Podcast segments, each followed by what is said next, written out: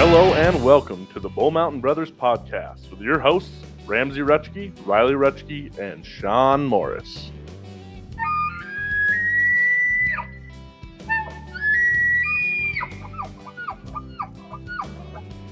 I just wanted to take a moment of your time to talk to you about one of our sponsors, F&H Contracting and Fence, located in Billings, Montana.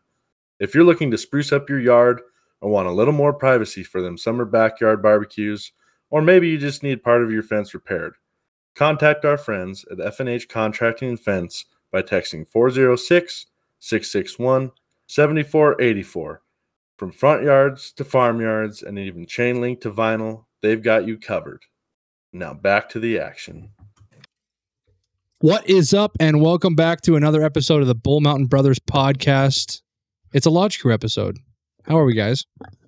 Pretty good. Doing great.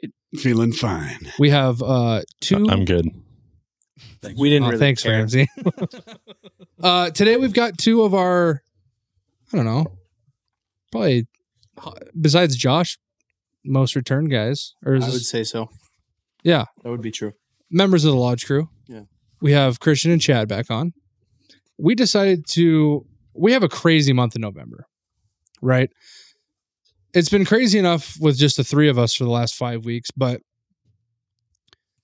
going into this following week, I mean, hunting season's really heated up, especially for like you guys who are now getting into your like long elk hunting trip stuff, you know. And we did a lot of archery hunting, but it was all weekend stuff for you. Now this is like Mm-hmm. this is hit the grindstone like you're almost got to get it done or you're, it's not going to get done at all this year theoretically Pretty. Somewhat. so you guys are leaving next week for that i start guiding with matt on thursday and i'm gone for two weeks um it's craziness around here and we're trying to figure out how to navigate around making sure we still put content out and so we thought while we were still here this week let's have an awesome lodge crew episode have a couple of our favorite guys on and uh just have like a i don't know maybe a 90 minute maybe a two hour pod We didn't run that by the guests. No, before I'm they sorry, got sorry. there. Just have a really good bullshit session with the guys. You guys aren't leaving tonight, actually. Yeah, this is actually a five Not parter. fucking leaving. There's uh six hours left on this SD card, so So as per usual, it's a little more laid back, a little bit more. What is the term they always It's, use? it's just Explicit. it's just like a bunch of guys being dudes sitting my in a God. studio Dudes being dudes. drinking a couple couple barleys. That's And- why I drove my Subaru here, man. yeah, You know, It's he going had to down, put that in the podcast. he did. He was. I think he was like really hurting. He He's drove like it here, we're he's all thinking Ubering this home. entire time. He's like, how do I put this in the podcast? man. You know, I was Everyone honestly going knows to I drive avoid a it, but Subaru. you just threw it right out there. We'll put it in the back of my truck and I'll drive you home. afterwards. So yeah, um, I guess the the plan of action is have this awesome last hurrah for November. I mean, I guess we have some stuff going at the end of the month. Um, actually, we have a really cool podcast we're recording next week. I don't even know why I'm, but it won't be in chronological order. What we're gonna do is the lost tapes are being released next week, which are the archery opener podcast from a month and a half ago. Um, it was too good to not post. And it's perfect opportunity with us being gone. No one will be on a computer next week to upload, which is a weird situation. Like think about like as a company, like we literally just cannot physically do our one job because we'll be doing other jobs and hobbies. That's true. yeah. I mean, maybe in the future we can get one of those little like cellular service sticks to put in the laptop so you could do it up there. But I bought a hundred and fifty dollar laptop the other day. I know. Best I thought- decision of my life. That, how crazy is that? Seriously, hundred and fifty dollars. I've been on Wish.com before. They're out there. it was Amazon. Amazon, dude. Wow. And it's uh Brand new. got six Pretty good. six gigabytes of RAM, which I don't even know what that means, but it sounds cool. That means means it's a low Shut up, quality you don't. computer. It runs Windows 10. That's all I care about. So I don't know what RAM is. I don't Is that like a You tell us, Is Ram. Well, that like you'd a know what slang? RAM is, Ram- just not It's an that, animal. uh, yeah? Ramsey, do you know what RAM is? Sean knows. Shouldn't you what be an RAM expert is, on just In a different context. Okay, we're getting off Why tangent. did you just get so? s- Besides the point, Fuck. uh, you we won't literally be back in this setting for three two to three weeks. Oh, so I got it. I'm glad he enunciated every syllable and I literally. got what RAM is. yeah, what is it? Random access memory. So what's good? RAM is temporarily memory bank. Where that didn't make sense. RAM Temporary? is a temporary where your computer stores data it needs to needs to retrieve quickly. I don't know. It, it's for like um, running videos and streaming and stuff like that. It'll it'll run better. and It's like more- process speed essentially. Yeah. Okay. yep, yep, yep. Terrible. And it's also, it's also an animal. So you're not Yeah, gonna be playing correct. Fortnite on that, but I'd never planned on it. yeah, that's okay. I have a thousand dollar computer in my room, so I think I'm good on that. Oh, Oh, Um, yeah. Thanks, Ramsey. So to start things off, actually, we're gonna we're gonna stay away from our paperwork real quick, boys. What have you been up to? What does the things look like since we last talked to you guys? how's grass been, Chad? You know, it's been growing.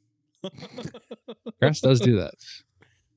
You know, keeps the paycheck rolling, Oh yeah, but uh, it's been a little slow the last couple weeks. I imagine. Grass stopped growing and leaves haven't fallen, so we're just waiting. That also sounds like a country song. We'll have one wrote by the end of the I night. think so. Bull Mountain Brothers first single EP single. How's how's the doctor life treating you? Uh, it's busy, but I haven't been able to do any hunting. I've gone down to Sheridan twice because we just bought a house down there, and my dad and uncle have asked me to go out hunting with them twice, but it's always on like a Sunday when is which I have to drive back on Sundays. So I'm looking forward to hopefully getting some hunting in over Thanksgiving and stuff. Oh yeah, yeah. I totally forgot about that. You are moving. When does that when does that finish up? Well, I won't leave Billings till like July, but Oh, okay. okay. that, that's when I go Air Force. Nice. Well, That brings me okay, Sean. to a question I wanted to ask Christian. I actually haven't looked this up yet. Can you give me like a play by play of like seasons in Wyoming? Like when rifle starts, when archery starts, how long it is, like things like that. Oh yeah, um, it's it's pretty similar to here. I think it's maybe a week or two behind though. So like archery for elk starts mid September, and it ends basically on so opening rifle every year in the bighorns at least is October fifteenth has been. For as long as I can remember, my sister's birthday was on the 15th, so she was always upset that my dad was going up for opening day and was never there for her birthday. Uh, but and then uh, let's see, mule deer is basically that whole entire time, and then it flips over and it's whitetail only, like through the the beginning of November up until Thanksgiving, and then Thanksgiving it's just doe after that. So you you can't hunt whitetail and mule deer at the same time. That uh, depends on, I guess, the region. Okay. but at least where I hunted, they were separate seasons. So October 15th in Wy in the areas that you have hunted in Wyoming is opener for mule deer and elk. I think that's statewide. Yeah. October fifteenth. And that's that's just opening rifle for mule deer and elk. Yeah, and mu- mule deer and elk are open at the same time for archery too. Okay. I know a lot of guys that go up there and they are up there for elk hunting and they end up seeing a mule deer. Or actually, uh, I just talked to a guy the other day. He was up there, had a mule deer tag and an elk tag, ended up shooting a cat that just happened to run by him. Oh wow! it didn't have hounds or anything on him, but he ended up shooting a mountain lion while he was up there. Jeez. And so, do they do like a like a like a musket season, like a black powder? Oh God, that's over my head. 'Cause I- muzzle loader. Yeah, you know that's what I mean. that's new for us too. I know, but the thing that I keep seeing, and this must be Idaho then, because do they do any early season rifle in Wyoming that you know of? Bear.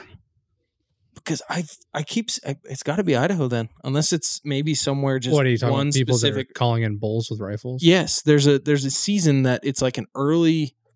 It m- maybe it's like the first week of average elk rut Hmm. Mm. before archery. It's got to be Idaho. Maybe it's I don't know, but they literally are out there and they're bugling for bulls, but they're shooting them with rifles. Hmm. And I don't. It didn't. It didn't say where this what which state it was, but I mean it looked like Montana, Wyoming, Idaho, and I I mean I You're don't sure not seeing on reservations? know. Like this is like hunting video. How What's- different are the rules on reservations?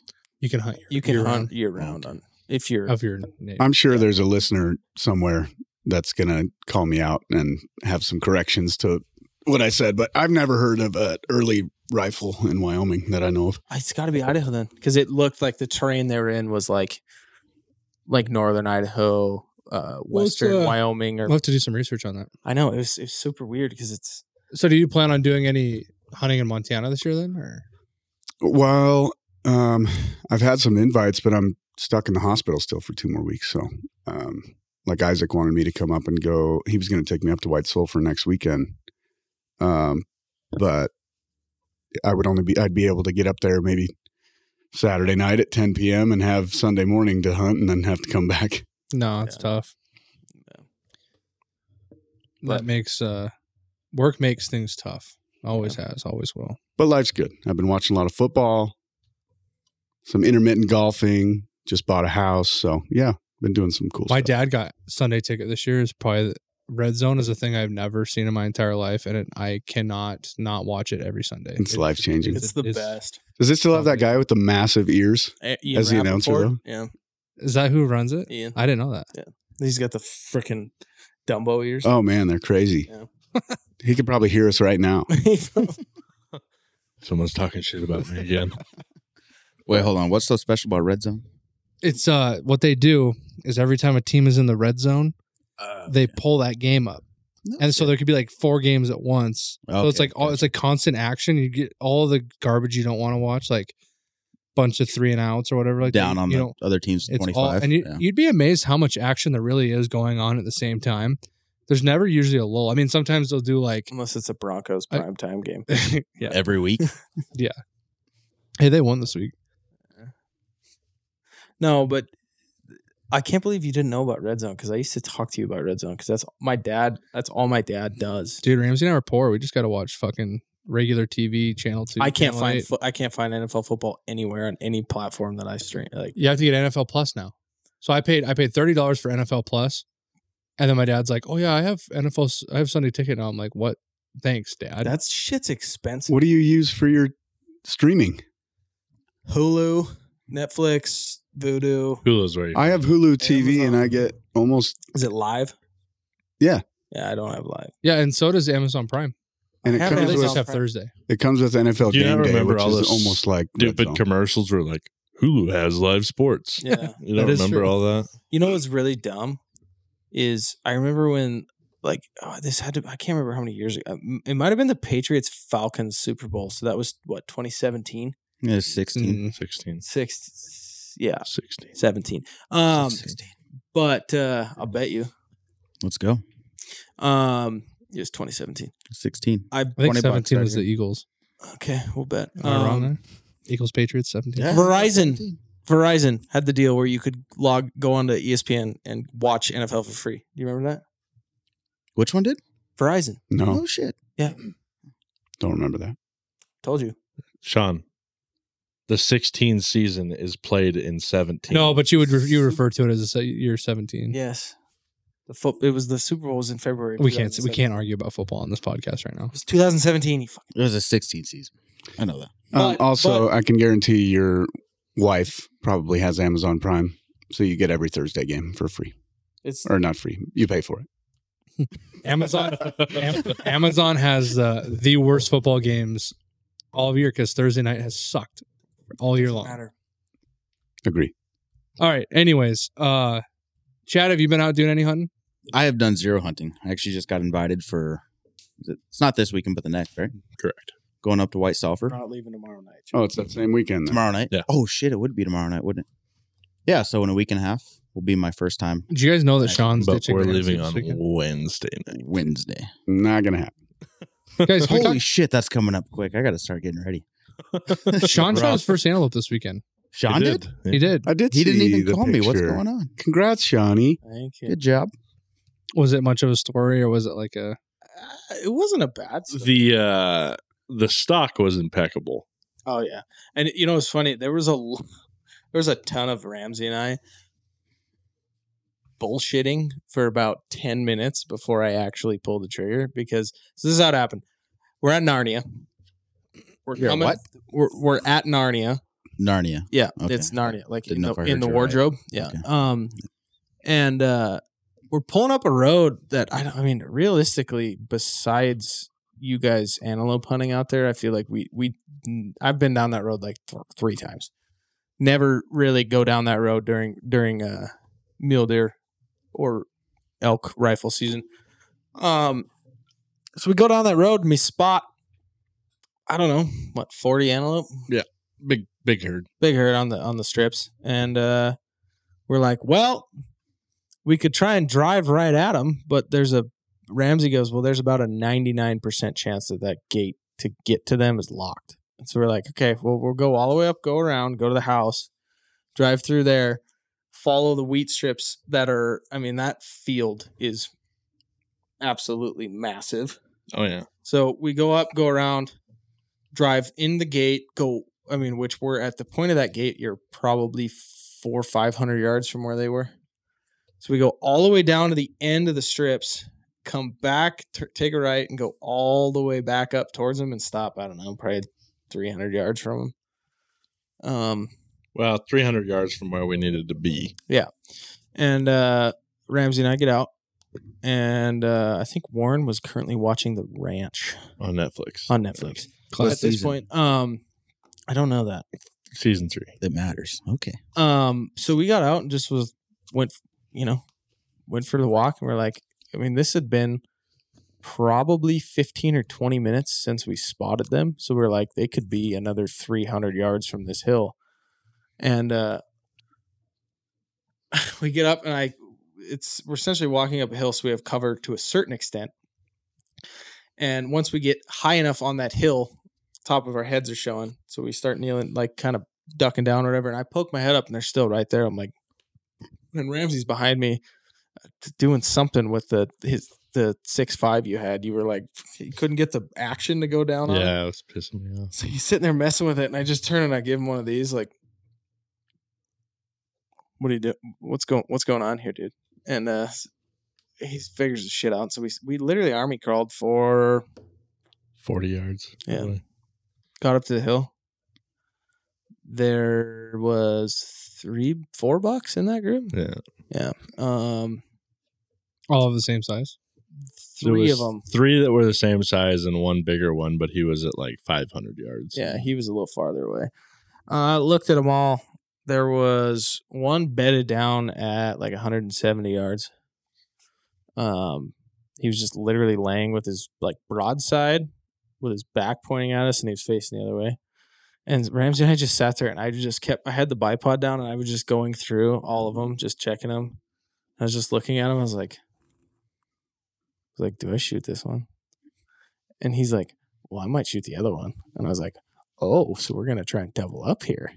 It's like, let's do this. And so he starts looking. He goes, actually, because his six five that he brought didn't have a bipod on it. And we were at a very shitty, shitty spot for somebody without a bipod to shoot. So he's like, I'm not going to do it. So we sat there and I just was looking at this one that was laying down. And then there was another one that was like his twin doppelganger. I don't know, 25, 30 yards to his right. And I'm like, I'm kind of thinking about like, honestly, truly i said you know he's kind of small is what i said not kind of he i said he, he's he was small and ramsey's like yeah well you know they're gonna be dropping their horns blah blah blah and i'm like yeah that, that's true and so i made the decision put it on uh put it right on him smacked him didn't even get up laid in his deathbed that was the story And now you've shot antelope. now i've shot an animal And then we walked over to it, and Sean grabs the horn and it like slides partway off. I was like, yeah, this was the last weekend to hunt antelope. because I grabbed his horns and spin him over, get ready to gut him. Yeah, and I was like, doot, doot, doot, doot, doot, doot. and I was like, yeah, the shells are coming, It's coming quick. What possessed you to go after turkey this week? Your dad, so we're driving a field and there's always turkeys in this field. And I'm like, we're driving in. I'm like, if I see a turkey, I'm going to shoot a turkey. You know, I want to shoot a turkey. And we jumped a bunch of mule deer and we were looking at them and I think we were all just kind of BS and I was trying to figure out which way I wanted to go out of the field because there's only one gate in and out. And we come up over the hill where they're always at and they're like 40 yards in front of us. I'm like okay, I'm going to I'm going to shoot one of these. No, it was you know your Warren was like, I'm gonna shoot he, like randomly. We're driving on you know what field we're driving on. Yeah, yeah. We're driving on there, and literally before we even see anything, he just goes, "I'm thinking about shooting a turkey this year." And Ramsey and I are like, "What?" and then sure as shit, we come over the hill, and they're right there. Why didn't he shoot one? because Ramsey shot it. No. There was. I don't think Warren liked the scenario from his side of the Ranger. Um, Ramsey definitely was about the only one that could get to a, a decent shooting spot, and he did. Um, Mm-hmm. They had a big ass tree in the way that I had to get out and walk yeah, and, um, and move around. and if if Warren got out, they would have. And I tried to get out, but they would have. Should have chirped him in, dude. And the funny thing was, is it was like there's there's a property line right there, and the other side of it's not their property, and the side that we were on obviously is property that we can hunt. Everything on our side when we first saw them was hens and chicks from the spring, not one single beard. And I mean, you can shoot a hen in the fall. Well, I was like, everything on the other side of the fence was a a, a tom, and pretty Well, soon they we said- didn't we didn't know that yet. This is the funny thing is because we're literally looking at these things, and Ramsey is like out the door of the Ranger with his binos looking at him, and I'm out my door looking at him, and it's like Ramsey goes all hands, and then I pull my binos up and I'm looking, and I see one coming out of the trees on the right, and it was a it was a, it was a Jake, and I was like. We never know. And so I kept watching. I think Ramsey was staring at the hens. And I'm sitting there. I'm like, Jake, oh, there's a Tom. Oh, there's a Tom. I went, Holy shit, there's a Tom. This freaking Goliath. I mean, that bird, the size of that bird was, It was bigger than the rest of like body wise. That's the one you he harvested. was the biggest Tom. I One of the biggest I've ever He was feeling frisky, man. He wouldn't quit moving, and I'm like trying to get a good shot at him, you know, so I don't blow him up. I mean, I was only shooting a 223, so it was not. Oh, you shot him with my 223? I Yeah. did, I didn't even know that. and he finally like. No, he shot him with the 300. I was Yeah. gonna- Well, he, he kept like hopping at all the hens and stuff, and he wouldn't quit moving. And then finally, like it was almost like he saw us, and he like stopped and lifted his head up and looked at us and just done. You know the the dumbest part about this is we ran into that exact same scenario when we were archery hunting. We had our bows, literally same exact spot, and those things saw us from a hundred yards away and immediately date beeline sprinted away.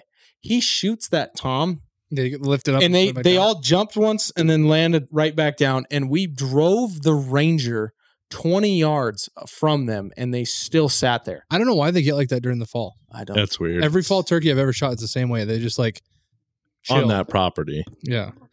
It's that was the dumb because I think Ramsey and I went off. Is that your first turkey with a rifle? my first turkey ever was with a rifle. Oh, really? It's weird. Fall turkey is weird. And you know what I did the following weekend after I shot my t- first turkey?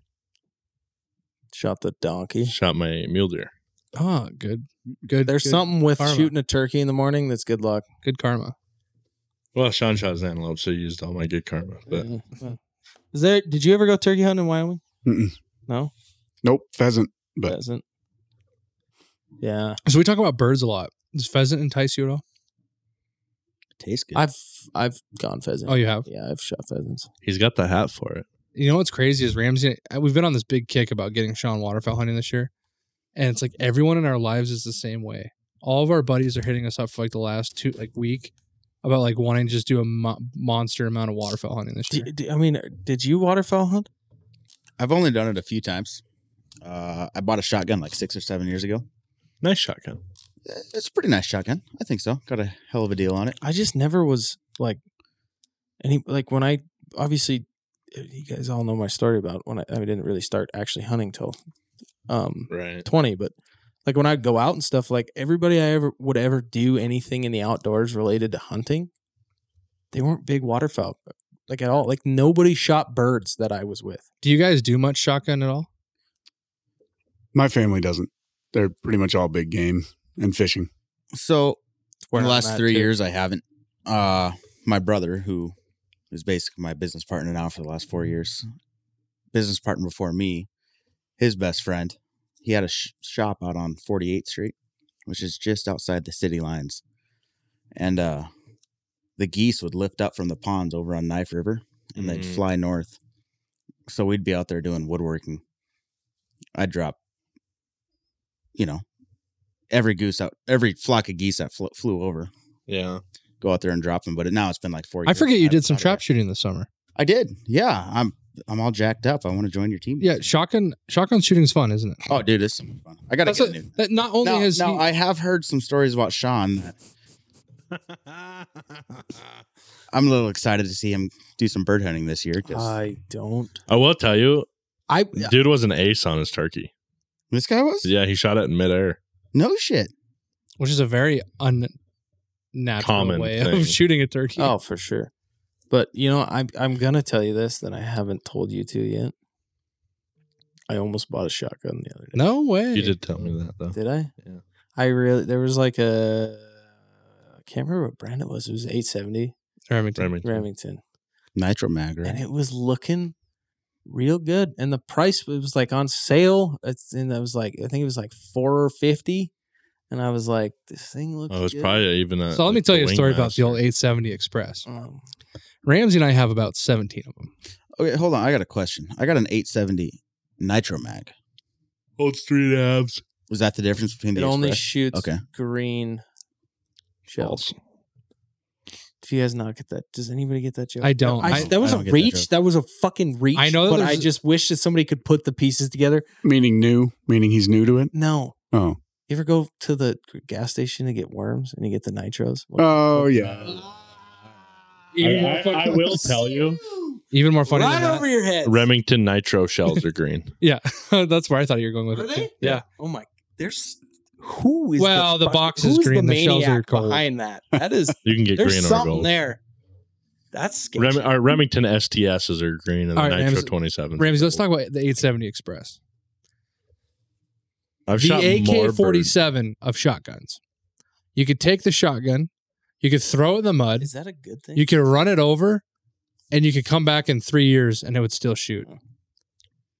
And they always shoot straight. They're a good field gun. I mean, we used to, you know, when we started trap shooting, we weren't, we weren't very, we weren't super rich, you know, and so you could get an 870 Express at Walmart for like 175 dollars back in the day. oh wow. And so we started shooting trap and we learned on an 870. So I have nothing bad to say about 870s at all. I actually have, I won one a couple years ago. It's engraved, it's in my uh, gun safe. I'll never shoot it. That's not bad. You know, I feel like you can tell a lot about That's a not person. true. It's been shot. That's when. Oh shit! Did I not tell you about last Tuesday? There's not a firing pin in it. I took it out. No, you didn't. Yes, I did. No, you didn't. Yes, I did. You don't know how to do that. Okay. you know, I really You called my bluff. do you guys agree that you can tell a lot? I mean, you can tell the type of person by what caliber they big game hunt with. No. You guys feel like that? That is Mm-mm. that is almost on the lines of racism and No, it's sexism. not. If you're a guy that wants to shoot a Stereotype. six eight Western, huge Christian, what do you douche. what do you deer and elk hunt with?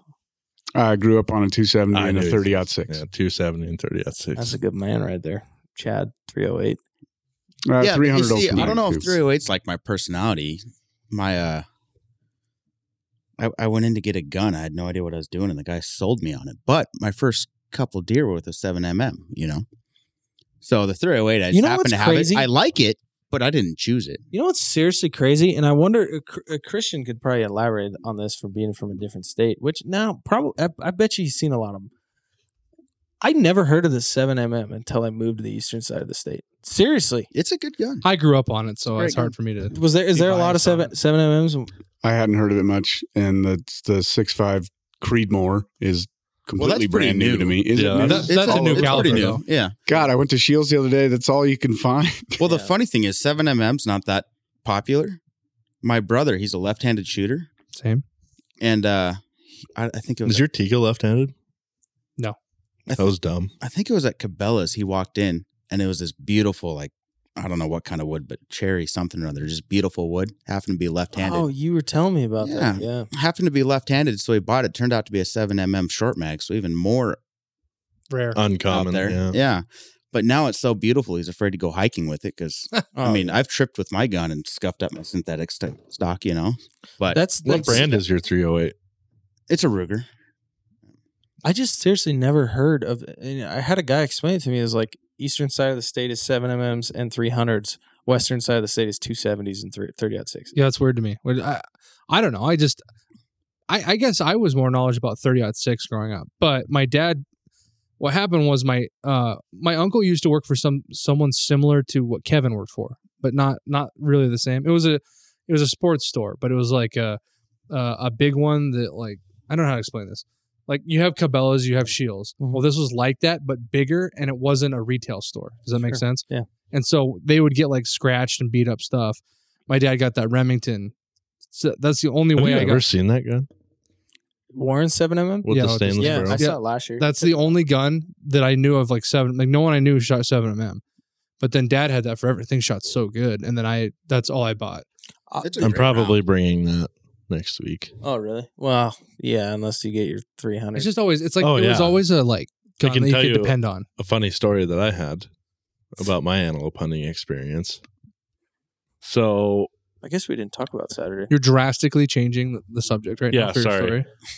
um That was rolling. Yeah, yeah, I feel like we're really enjoying all right, well continue. I'll tell my story. Yeah, later. fuck We got a you, lot of Ramsey. Well, podcasts. the big thing that I was going to ask is I knew a Did you lose lot. some more hair. I knew a lot of guys that shot 270 in Western Montana, and that's a. I mean, it's a good. I I've heard from some people though that they think it's small for elk. It is. But- I mean, You think so?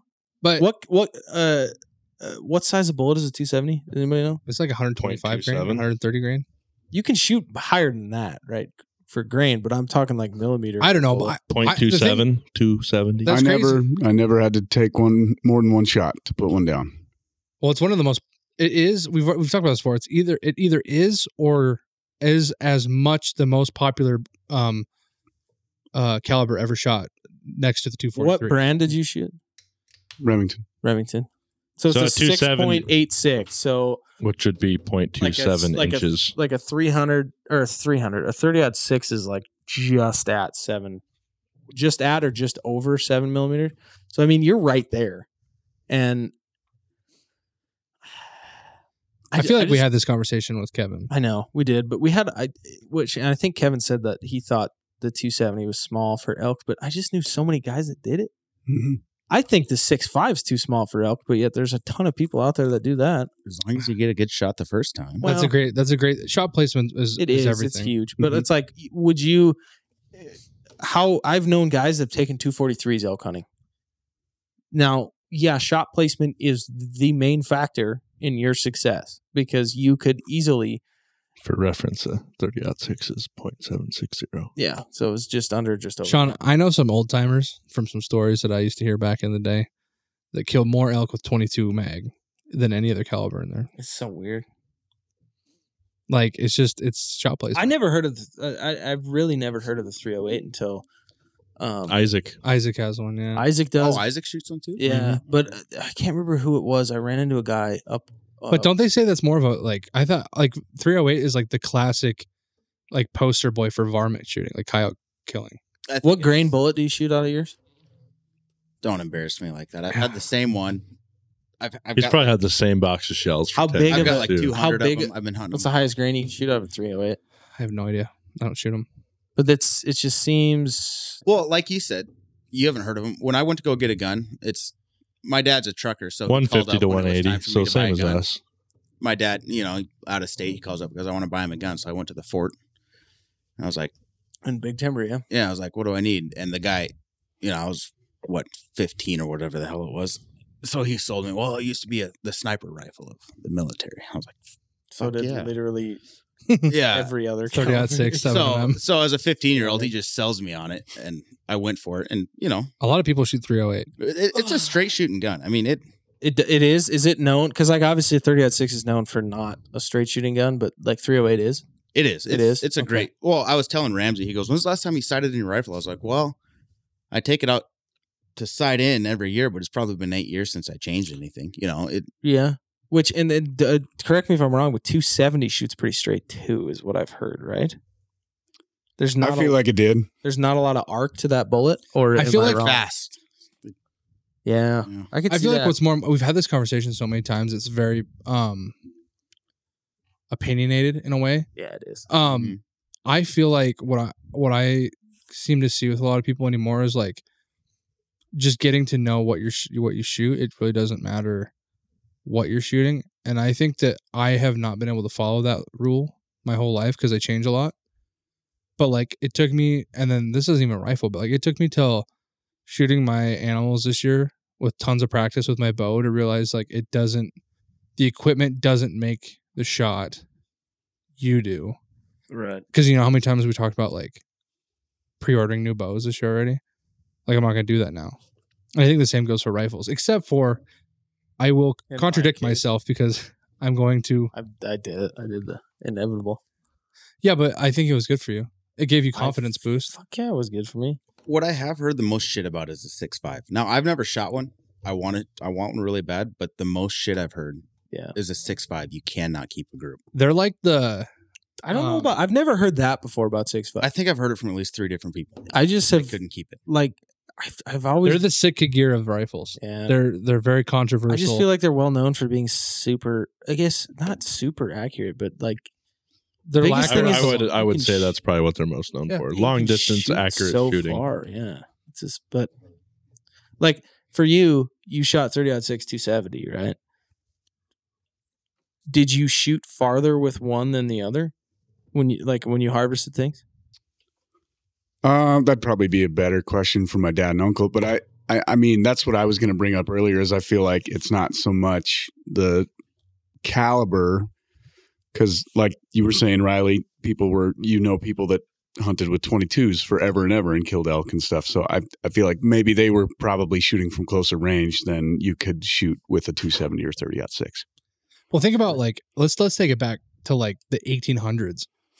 The guys were shooting 30 30 lever action rifles, and that's all they shot every day all day, and they could probably they're probably more accurate with an open sight with an iron sight 30 30 lever action than we are with our um scoped up rifles. Now let me get a little. They're also shooting every day though. Let me get a little. and bullets were probably like half the Philosophy. a, hey penny back in the day. Let me get a little philosophy to you guys. Do you think elk back then weren't as scared of people as they are now? I think they've probably always been about But the, same. Most of those guys are probably horseback, right? I think all animals know how to fear death, really. Well, I know, but like if you think about it, you think obviously shooting iron sights, you're gonna have to be shit. I don't know what the marksmen were back then, but like I also don't think there was the Nowadays- ethics that there is today. no, but like nowadays it's like 100 yards, right? If you go out for your your uh why can't I think of the word that you corrected me on earlier? Muzzle loader. You go out for your muzzle loader season, you're not shooting over 100 yards on iron sights. Do you think those guys shot farther than that? Well, you put scopes on them, monster loaders. There's also less You can put a scope. on it. hunters around You for can't use a spooking. scope on muzzle loader. I think it's iron sights only. I have no idea. I'm Yeah, very I have no idea uneducated. either. I thought it was, but who knows? Maybe they're better marksmen. So we, we got onto this rifle subject just because you were talking shit about me buying a new one. Is that how this got? why here? would I talk shit on? Or was that's Ramsey literally talking what I shit? did? What do you think I just did? I Christian probably doesn't know. I missed an antelope opening day of antelope season hmm with my thirty odd six hmm clean miss? clean miss, like feet at two hundred and twenty yards. Immediately the following Monday, bought a three hundred Savage three hundred Windmake, Nice, and that's why I just shot my antelope. with. Seven shots took us to sight that thing in. Yeah. sweet. the thing's that thing's pounding nails now. It's it is by far the most accurate gun of It might be just a little high. potentially. What was your aught six yarded in at? It was two inches. We high, did it the two, inches, high at at 100. So it's dead nuts at three, and that was last year when we sighted it in. And You're I Probably, hadn't. well, if they're at six, you're probably done. That's at two. I never. Sh- not. It doesn't drop that much. With the bipod? no, no bipod. It was on my Did you back. flinch? Probably. I don't wanna- Sean, I have you don't- shaking your buck fever yet? I don't. Yeah. I Was- don't. Was he nervous when he shot that one? First we one? had like a an hour to decide whether we were going to. No, no, no, no. The first one. Uh, that was a big deer, or a big antelope. I wasn't that nervous. The first one you were that you didn't get a shot at. at. Uh, I wouldn't say I was. I'm going to put this on the podcast because I think it's fucking hilarious. I'll tell it. So, uh, where I missed, you know the field. You were there. There's a. It's a kind of a rolling farm ground Mm-hmm. Mhm. field, um, stubble field, and there's a. We were on a berm. They were on a berm, but they were on the backside of it, and they were funneling out one by one behind this berm, and there's a bunch of does coming out, and then there was one buck that came out that was probably the same size as the one that I actually shot. Oh, so we're talking about the one you missed. Yes. Okay. And finally, he came out. He was probably 15. He was e- 15, Yeah, probably. close to 15 incher. He he came out and he they knew we were there was a doe that was like 100 yards where I left that knew we were there. And so they were kind of getting all antsy or whatever and I had my pack up on the berm and I was like looking down on him. He came out broadside trotting along, walking slow as can be. And uh I relaxed spread my legs. And you know what got him to stop broadside? I ripped ass. Seriously, I farted because I like I Did was it like sneak up? I on was you, like or what? readjusting. I was readjusting, and so I was like get trying to get comfortable because I was like, first of all, we're laying down all of our cactuses, and I already had a cactus in my hand, and so I'm like sitting there trying to relax, and I just literally, I remember going like, like I, my body started to melt, and I just got so relaxed, and it was just. and he stops and he s- turns and looks right at us broadside and ramsey's right next to me and he just he's on his binos like this and he drops his head on his binos and he's just like looking down laughing and i was like holy shit that felt good and it's like i kept my i still scoped down on him and then he turned towards us after that and it was We a had to wait forever because he kept having he kept walking in front of does. Yeah, there was he stacked on two does after that happened, and then I was like, ah, "Fuck!" I was. He came out and he was f- uh, quartering toward, and that's when I shot. And I didn't see we didn't see any stubble or anything like move, kick up, or whatever. And I shot, and Ramsey goes, "I think you missed," and I went, "I." f- I- It felt like a good shot. Like I truly felt like it was a. It, I shot well, and I was like, "No way," because he just took off. But I like turned at Ramsey and I was like, well, I guess we'll wait a little bit and go check for blood. And I was like, how cool that a story would have been though. I was like, stop that antelope at 220 yards because I ripped ass. Yeah, if you would uh if you would accomplished that uh, when they teach youth now to shoot guns, you know, like when you have to breathe and let out when you like pull the trigger, then I'm like, and then fart. It's exactly how it went down. It was so funny. And then yeah, we walked over there and there was, li- I mean, there's no blood. Well, since we've perfectly segued out of rifles into antelope, Can do I you, wa- tell do you my wanna tell story your story now? Um, all right. So we took Owen out to try to get him a mule deer, and me and Sean brought our guns along because it's the same property that we hunt antelope on. And I was like, yeah, if we see an antelope, you know, we'll stop whatever. And so we jumped this buck off of the edge of these rims, and I, we watched him for a while, and he ran over and he bedded down in a coulee, and he never came out. And we sat there for probably half an hour, never came out. So we devised a plan. I was like, you three walk and come up. There's a spot where you could see that you could get to that coulee and look over the edge and they wouldn't see you. And so that three of them walked down the hill and I stayed up top. And uh I watched him watch him finally get to the coulee and the buck had moved a little bit where we couldn't see him. And he saw him as soon as they popped over the hill and he took off and ran away. I was like, all right, well, I better go get him because I had to drive all the way around the property to get down below the rims. And uh, so I'm driving back, and I, there's one gate I have to get out and open by myself. So I stop at this gate and I look up, and here's 65 antelope across the road in just a, a, a winter wheat planted field or whatever. And I'm like, there's a little hill, you know, I can get behind that hill. They're not going to be very far. So it's fairly windy. So I, I'm crawling up this hill and I get to where I can see them. And I mean, there's tons of antelope, and I'm like trying to. There's probably I think 11 bucks I counted in this group, and I was like, well, this you know, if I make a good shot, this won't take very long, and whatever. So I finally found the one I wanted, and I mean, he's easily the biggest antelope I would have ever shot, and he's in all these does, and I'm waiting and waiting for him to because he's milling around with all these does. Finally, he gets out by himself and put the crosshairs right where it needs to be, and I pull the trigger, and this thing just drops like a sack of potatoes, and I'm like, oh, cool, all right. So I watch him for a little bit, and I mean, his legs are up in the air, kicking, kicking, whatever, and. So I walked back to the ranger because I was just going to go drive. There's a road that goes along the planted strip, so I was just going to drive over to him and field dress him, and then drag him back to the ranger and go pick these guys up. I get in the ranger and drive up over the hill, and this thing's standing up, looking at me in the middle of the field, and I'm like, "Oh shit!" So I didn't realize that he'd walked another hundred yards from where I originally shot at him, and so when I shot the second time, I hit the dirt right in front of his feet, and he just took off. I'm like, oh, here we go. And so I was like, well, I'll just drive to the end of this road and see if I can find him again. And so I drive to the end of the road, and here he is just about to cross the fence onto the neighbor's property.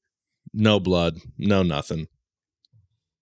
Crosses the fence, can't shoot him. And I'm like, what the hell? And I was like, well, maybe I hit him high or something. And because he went in with four doe, or he went in with four other does and went around this hill and the four does came out and he never did so i was like well we'll go i'll go pick those guys up you know give them some time i don't want to bump them out of this spot again so i went and picked these guys up and we drove back up there and we found the spot where it originally shot at him and in the dirt you could see where he'd kicked around and stuff not a drop of blood went over to where he crossed the fence not a drop of blood walked over the hill he went around no antelope so i was like well must have been a clean mess i don't know if the bullet whizzed by his head or something and made him all stupid but Now I'm gonna tell I'm gonna tell this from my pers- perspective. So when he Ramsey stayed up on that hill when we walked down to go chase that buck for Owen, we do you do you know uh, for Riley that refer in reference to you know that property that um we were gonna be able to hunt on that day when we were all out there because it's you know what I mean Mhm. we're on that last rim and we essentially made the plan that we were going to walk past the homestead and then go farther a little bit and then he was going to get us and so because there's that big ravine that runs right there and that we never saw we were glassing that buck that we jumped after did you tell the part about what you did on that rim when i watched you guys no so there's a rock oh up there matt's got pictures of it i'll show you guys but ramsey goes to sit you know down. the rock that you kind of have to walk around the end of the fence to and i always sat on that rock and glassed over there okay that's So the rock he's he referring to. went around and sat on the rock and it immediately broke loose from the it's like a shale rock it The broke rock broke loose? yes it's sandstone This is See, the one that you this sit is on the all time? aftermath of him This is- did you? This is what you fall off? yes yeah he literally broke the rock off from the structure and just dumped himself onto his back and then that buck didn't even jump out then it was a couple minutes later it jumped out but anyway so we went down after that uh that buck and it came into a ravine and we couldn't we never saw him come out of the ravine any direction because we could see him if he did so we went he's in there somewhere so we went down after him ended up jumping him at like 90 yards because he was in this little burrow that he blended perfectly it was just ridiculous and he jumped and ran away um but uh so we're like walking and it's been uh after we jumped that buck owen said he turned around and looked at ramsey on that hill and ramsey was jogging towards the ranger to come around and get us so we knew he was gone and then he uh we're like walking and walking we heard a gunshot above us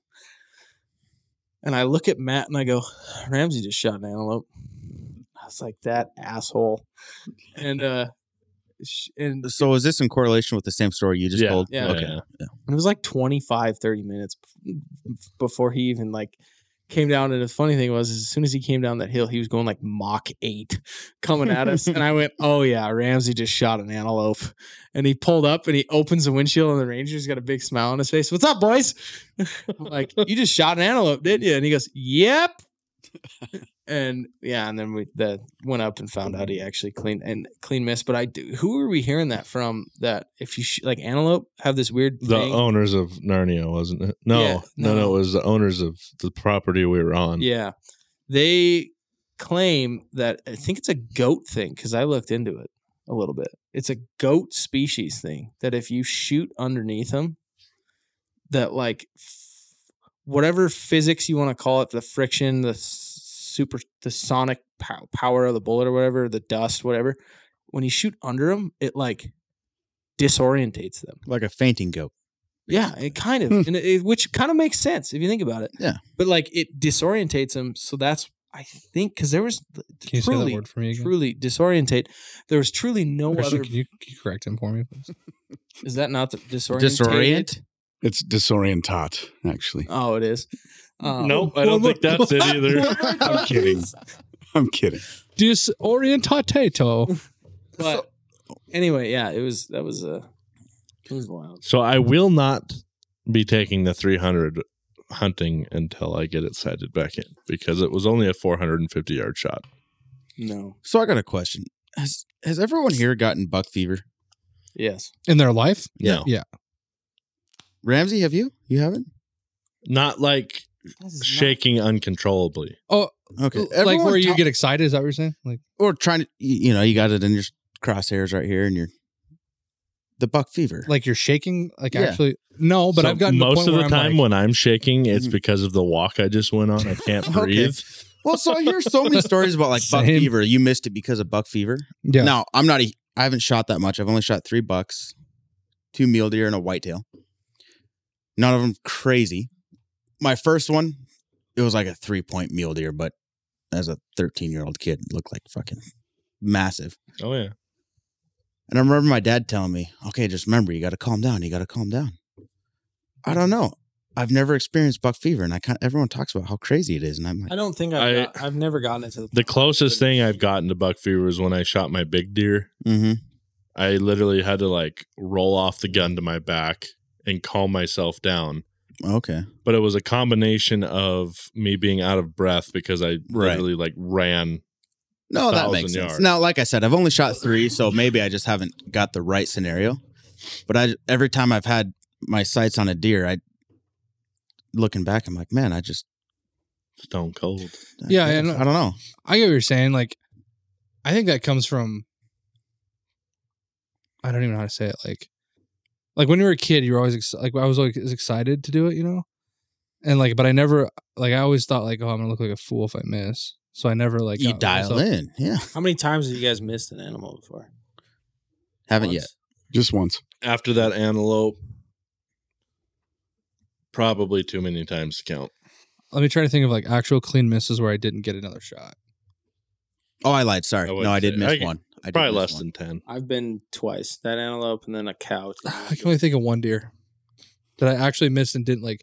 I've missed and then shot a second time and hit, Right. Right. And I've done that. but like an actual miss and It was a loss- warning shot, fair chase, you know. What that sound shot? sound shots. Yeah, we walked up to the The- big coulee at Obsidian yeah. and uh Sean's like, Hey Ramsey, sound shot. You guys probably didn't. Uh, that was on our podcast a couple weeks ago. You probably didn't hear that, but uh, we were talking about like unethical stuff Mhm. and people shooting. We actually had brought up. You guys, Josh telling us. have you guys heard about the lady that killed the husky and then skinned it? And She thought it was a posted on wolf, Facebook? right? Yeah, she thought You it was didn't hear about that? No. She shot a fucking husky, like a feral husky, and thought it was a wolf. Where? In uh, Mis- Columbia Falls. Yeah, Columbia Falls. Oh my god. I also saw someone who saved a a stray dog. Turned out to be a coyote. Well, then like we were also talking about like people shoot llamas and donkeys and stuff thinking they're elk. Well, Josh had said that they him and his it was like Mm-hmm. his coworker was out hunting. And there's a dude walking out of the spot they were walking into. They're like, hey, how's this, how's the hunting been going today? He's like, oh, nothing. I had to do some sound shots and still nothing. Or like, wha- I don't remember how he said no, that. it's because they when they were walking in, they heard a bunch of gunshots, so they're like, oh, you know, like w- if we, s- you know, we're gonna see somebody and they must have killed something. And then they came up to the guy and we're like, hey, did you, you know, did you kill something? And he's like, oh no, I was just doing a couple sound shots, which Which basically he's saying like he was shooting at nothing, Right. or like what was he no, saying? he was saying that he would hear stuff in the brush, in the brush and just shoot and at just shoot at it. What if that was me, like You taking a know, piss over Jesus. there? it. You know how dangerous that is. Right. And so now every time we have the running joke, we're like, Sound shot. sound, Sound shot. Ah, I even did that in archery this year too. Because I had my 45 and Ramsey and I were hiking around and I was like, dude, sound shot right now. Uh, but no, I, I was gonna say going back to the uh, buck fever. So when I I started hunting when I was in seventh grade, like actually shooting on my own, um, and I don't remember ever having an issue with it. Then I shot my first bull. Then I shot my first whitetail, single shots both, dropped them. But uh, two years ago, I went out deer hunting solo, and I went out every single morning. I was going for whitetail uh, down in Sheridan every single morning, twice a day for two weeks. And I finally got to that like day 13. Oh, it's built up now. And I was like, yeah. And I finally came across the buck that was crossing right in front of me about, I don't know, right at 280 or something like that. And it was my fault for not verifying the gun that I was borrowing where it was sighted in at. But I remember pulling my gun up and putting that thing in the crosshairs. And I was like, oh shit, this is it. Finally, I've put in all this work. I've been freezing my ass off at four in the morning. You know, it's negative five outside for multiple days and then coming back out at two in the afternoon every single day. And that was the one that I missed. But I It's clipped a- it, I think, on the gut and it followed its trail forever and ever and never found it. well, they say gunshots are 100% fatal, whether it's five seconds or Uh, five it could have days. just been the brisket, though. I mean, But that's the biggest thing. not nick a little meat. Yeah. they'll You're make not it. the I keep only seeing person that's such a random ever- thing to bring up. I've seen that video I know. 17 different ways 100 times this year and i've never heard it in my life before where they talk about gut shots being 100% fatal I don't. My uncle says the opposite. He said that usually they make it through those. I just hear gut shots the worst to gut. well yeah definitely did i tell you guys of a story about my bull this year what matt did to me No. so we had we were helping each other field dress it right and the way that the the bull was laying it had kind of the middle stomach pushed up against the like the the layer of s- the, the stomach layer of skin and i was the way i was holding it was like i kind of had like the front arms like i was kind of laying like my chest on his chest and he's going up the thing and you can see that he's getting close to the stomach but i trust matt a lot like he's done that 5 million times and he gets it open and like once he cuts it open past it like it kind of slips a little bit and he pokes a hole straight in the fucking stomach and it like it was like you popped a balloon and went s literally stomach bile all over my face it was so, like it felt like someone like took like like hug like a literally a balloon and popped it in your face that's how much pressure came out and i was just like what the hell just happened I That was like, Sean's was fat too. Yeah, that His was- antelope. that was super funny because we were like we were like running through um we just cut the pelvis and we were getting like getting ready just to pull everything out and i remember i was like i went to grab my knife but ramsey already went to do it and i was like oh fuck i'll just spread the legs and he's going to cut that last little bit of tendon right there at the pelvis so it's way easier to just drag stuff through it and right before that i was you running the the bone saw down the pelvis, cutting it, and he's like, he's like, "Whoa, you got real close to that uh, the bladder," and I was like, I was like, "Yeah, I noticed that like right at the last second. and he's running that knife down, cutting that, and he goes, "Wow, that was close." When, cause he almost hit it, and then like literally two seconds later, he goes, "Ah, fuck!" He's like, "Son of a bitch!" Oh, and even funny, I'm cutting the esophagus, like so I can pull everything out, and I cut it, and all the the lung pressure goes spurts blood all over Sean's face. Yeah. I kept doing it, and it kept splattering my face. Like, would you Yeah, and then stop? the rest of the day, we're talking to the landowners for like an hour and a half, and we get into the truck to leave, and his dad goes, hey, by the way, you got a spot of blood right here. And I'm like, are you fucking kidding me, guys? Like, you couldn't have told me that like two hours I ago. thought you were wearing some war paint, dude. yeah, whatever. I'd be proud of that. You know, wear that home. Dude, I, I can tell you right now on my first deer, I put, you know, the old football, two lines on each. Have you side of guys my face. ever- Did you, you blood the boy? Is that what happened? You know, blood. Have you ever truly been with somebody that is like you've heard the stuff like you got to eat the heart?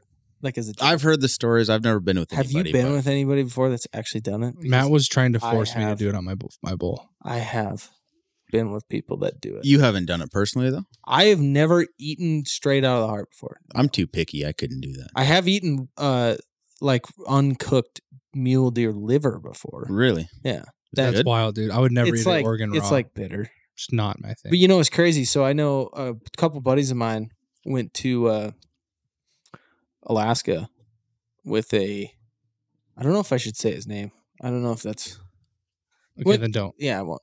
Went to Alaska with a guy um that is a Adolf crazy Hitler. mm, outdoors, probably the biggest outdoorsman that they know. Uh they were black bear hunting and they shot a black bear. One of my buddies shot a black bear. And the guy's like, "All right, they were eating blueberries off the hill all day, you know, looking for him." And he goes, "Bet you those blueberries in his stomach taste better than the ones on the hillside." And I saw videos of them reaching in this in out of the stomach, Mm-mm. pulling the blueberries out, and shoving them in their mouth. Disgusting. And My he goodness. claims it's exactly like blueberry pie. Hmm. And he, he truly said, you know, they were way because they were like bitter, you know, like when they're on the side of the hill. He goes, they're bitter, eating them out of that bare stomach. It's processed now. He said it was, it was. He goes, it was good. You're one step away from eating shit. I know, but like you and I have like, have you guys ever heard of the? You were I I think think you were me- a baby bird to that bear. Yeah. He regurgitated. Like, have you ever like watched Meat Eater Mhm. with Ranella Love that. Shit. Mm-mm. and him? Like he does like the. Have you ever heard of like the mule deer eye fat? It tastes like like bread dough if you eat the eye fat. Nope.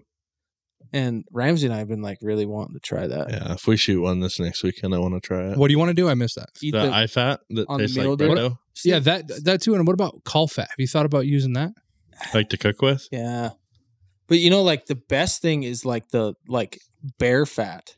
I hear. I've heard from some pretty backcountry people that bear fat makes some great donuts. Really? Really? Interesting. Bear lard donuts. Bear Yeah. bear lard is like What does it replace? Like, what does the lard replace? And like, what how you would normally make donuts? I have no I don't know. It's just he was just. I just don't talking know about how to make- Mama's I don't- Butter? bear lard donuts. I don't know how to make donuts, so I'm I like don't wondering either. like, what Yeah. what ingredient you leave out. I don't Does it replace the butter? Maybe. Maybe. Oh yeah, that would that would probably be it. See, probably. the, the taste doesn't bother me. It's it's my mindset of what I'm eating. Chad, you don't even eat onions. Yeah, but you do- Yeah, I don't like Surprising. Oh, onions either. fuck, Like well, you the can leave. shit that that that Well, like, God just Steve created does- like fruit. Ranella does. Like, yeah, no, it's it's the thought of like eating an organ or Could you berries guys out of ever a go bear. to, I don't like- care what it tastes like, even if it's good. It's Could you what- guys ever go to like Africa and, or like anywhere with monkeys and do a guided? No, hunt? I didn't. No. I didn't even think about that. It grosses me out. like that is wild. onions are nasty, by the way, Ramsey. That's beside the point. Well, this train has come far off the tracks. We're gonna take a break. Um, we reached the one hour point of this five hour pod. No, I'm just kidding. um, when we get back, we have tons of. See, the, the cool thing about this podcast is it's lodge crew with the boys, but we're also throwing at like we're throwing everything at it.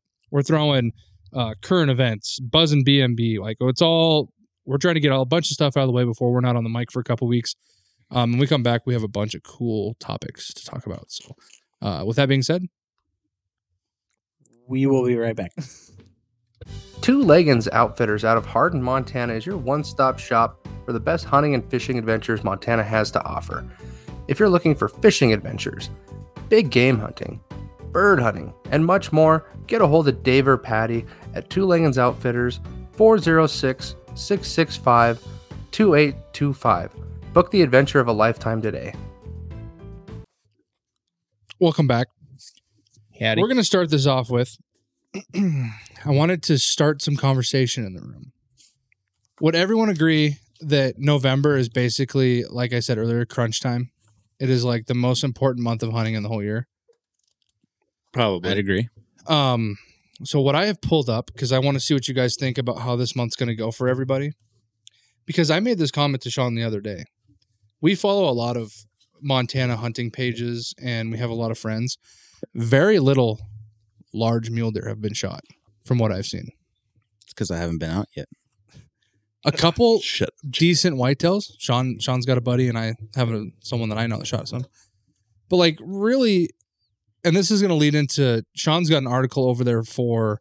Um, we spoke about this a couple weeks ago, or no, last week about how, um, the game checks were down a lot, and then the one article that Sean has, I I didn't quite read it all the way through, but I believe it has something about they're down even worse than they were the first week.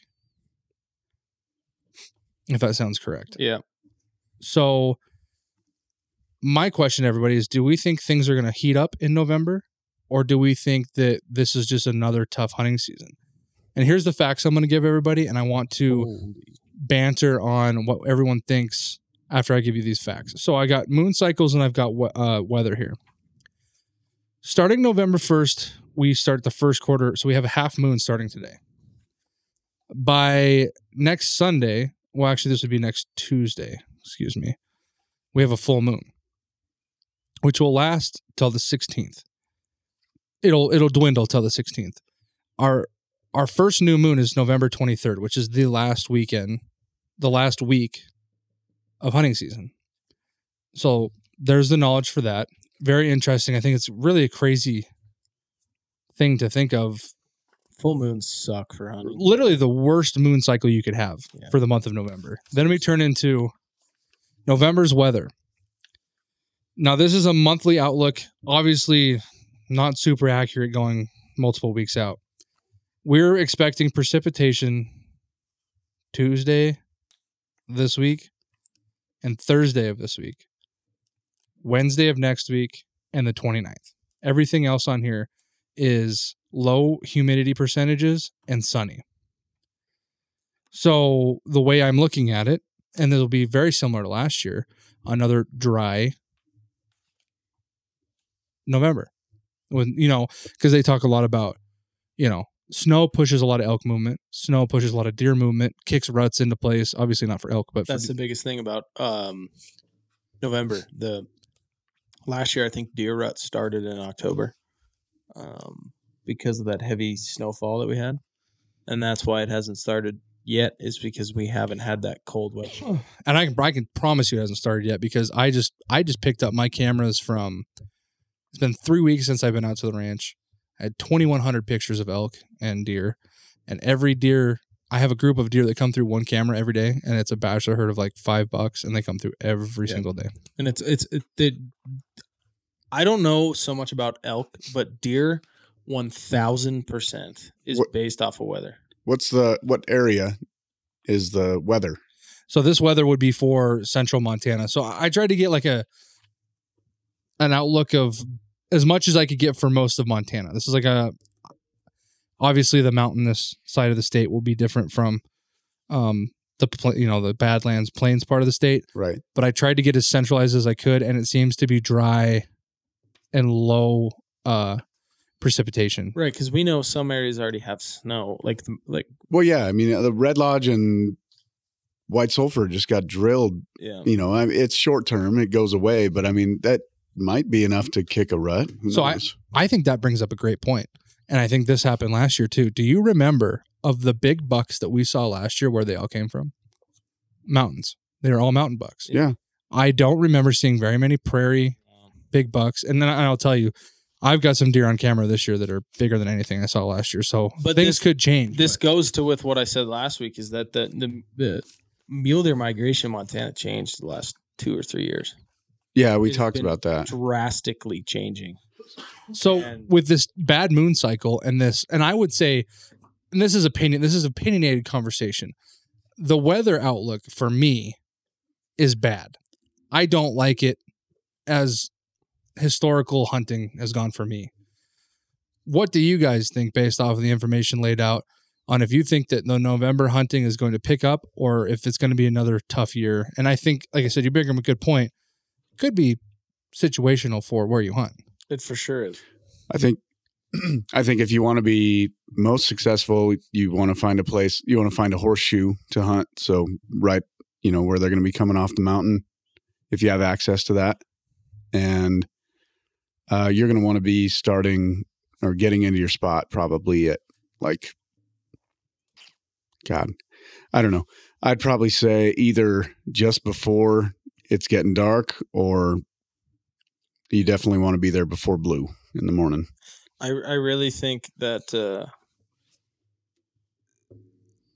I mean d- you see it every year that like mountain mule deer in Montana at least are uh, they're on a different schedule than than we see over on this side of the state but I think the problem that could arise with the weather for November is that it's going to be if you went hunting on a Friday there may not be rutting and you go hunting that Saturday they might just be starting rutting in this case because there's not going to be that big like if you look at it in the previous years how many big snowstorms have came through that have caused mule deer rut in the last several years and i don't think with that forecast we're going to get that this year so it's literally going to be like this that it, Yeah, and and I think it's what's going to be is it's going to be same as last year, where you're going to go out shoulder hunting December first, and there's going to be bucks everywhere and elk everywhere because yeah it's going to be I think the rut will be random, for sure but I think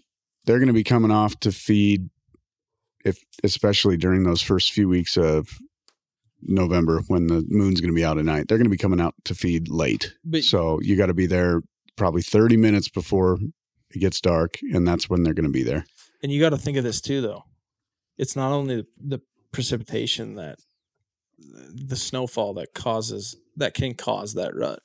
If you look at the forecast now for temperature, this was the last day that it was going to be this hot. Oh yeah, I guess I didn't even bring up temperature on here.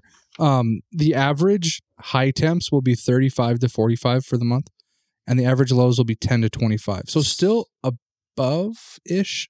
So would I, say- wouldn't be I s- I truly would not be surprised if mule deer rut in this side of the state starts next weekend because it was almost 70 degrees today. and yesterday.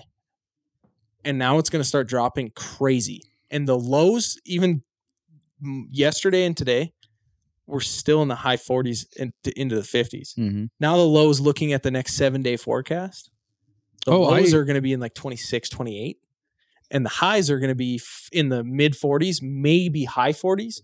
I guarantee you that alone with how hot it's been leading up to this is going to be In that the wrong temperature place. change. So I'll throw you even more of a curveball.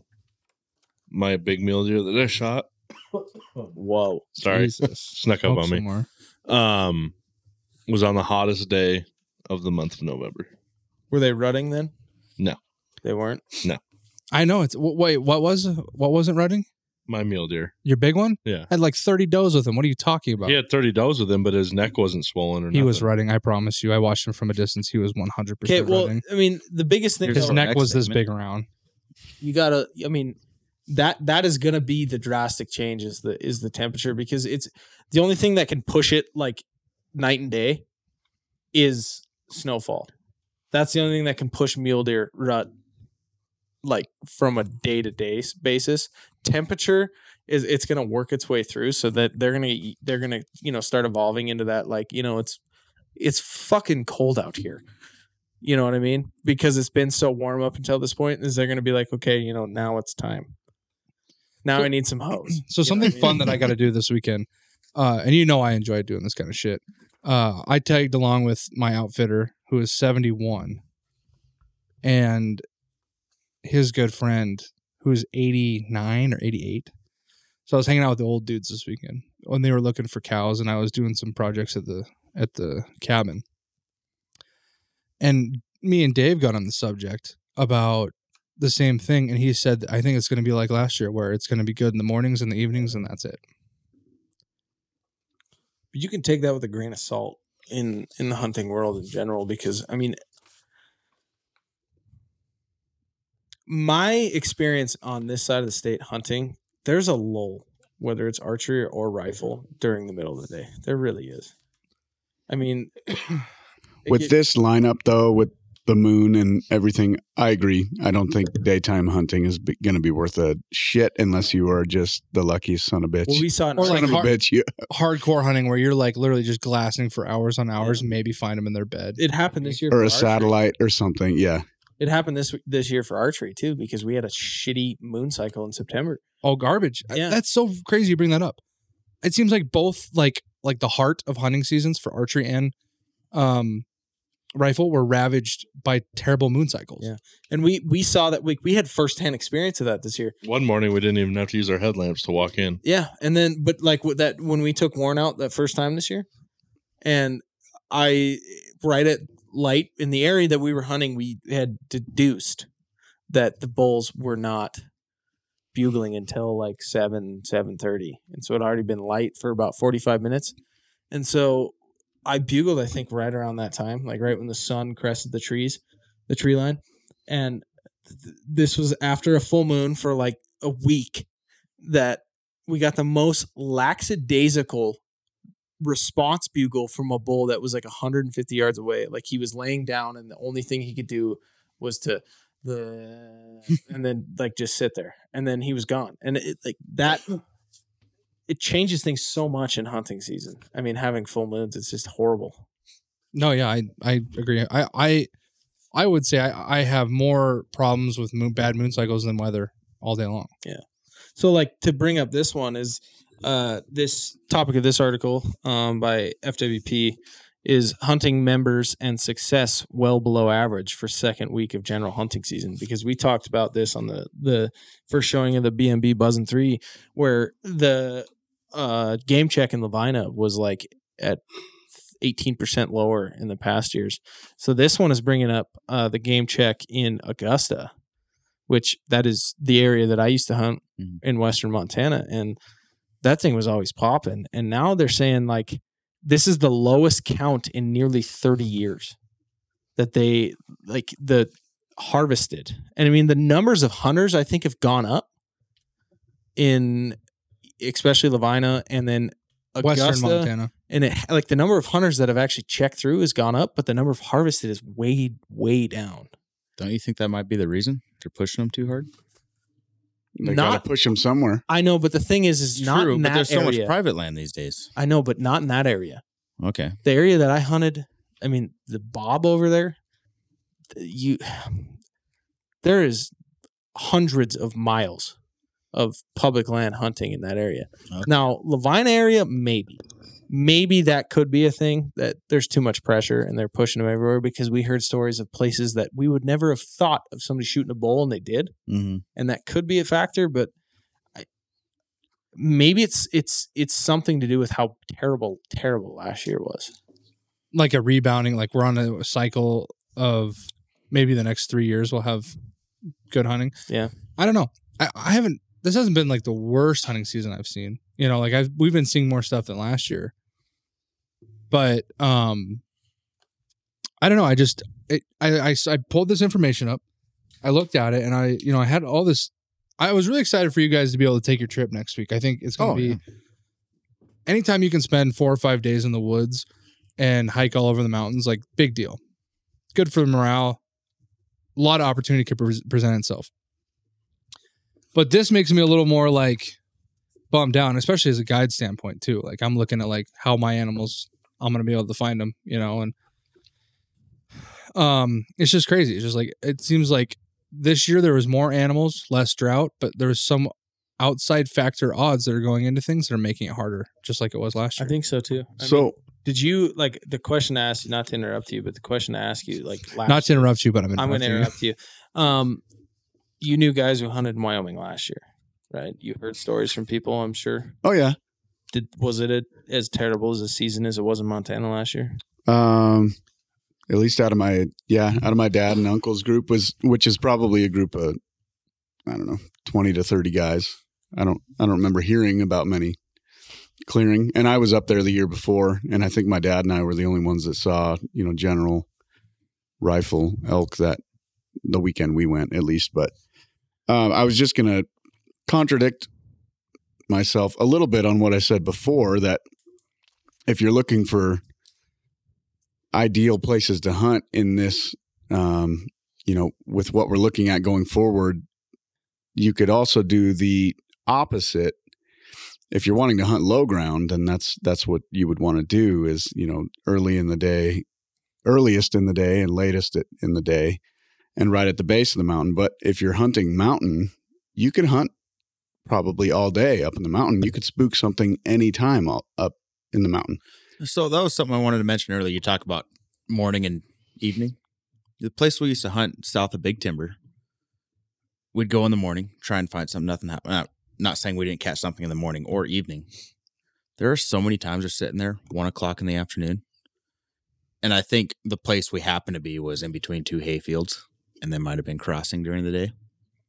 When you're in the mountains, you have no idea what's going to happen. That's Oh, No, where yeah. we've gotten most of our stuff, the middle of the day, because they're they're Well, and other- moving. Other people are going to be desperate too, right? So Mm-hmm. Mhm. so they're going to be probably taking shots that they're going to miss or they may not miss, but it'll at least move stuff. So you can Mm-hmm. Mhm. always count on that with rifle, which I I've always appreciated like even if you're in a park where you're like I've never seen elk here, you know, in the last 5 years, they could still get moved in your Oh, direction sure. based on where other people are and if they're popping shots. I feel Well, like most hunters kind of underestimate the the hunting pressure on herds in in a public land aspect. Oh yeah, you got to depend on the other Yeah. guys too. I mean, re- making the moves for you. realistically, but like you're always you're always so optimistic though. Like, oh, you know, there's elk in this area, but I haven't seen them in a long time. But you know what? It's opening weekend.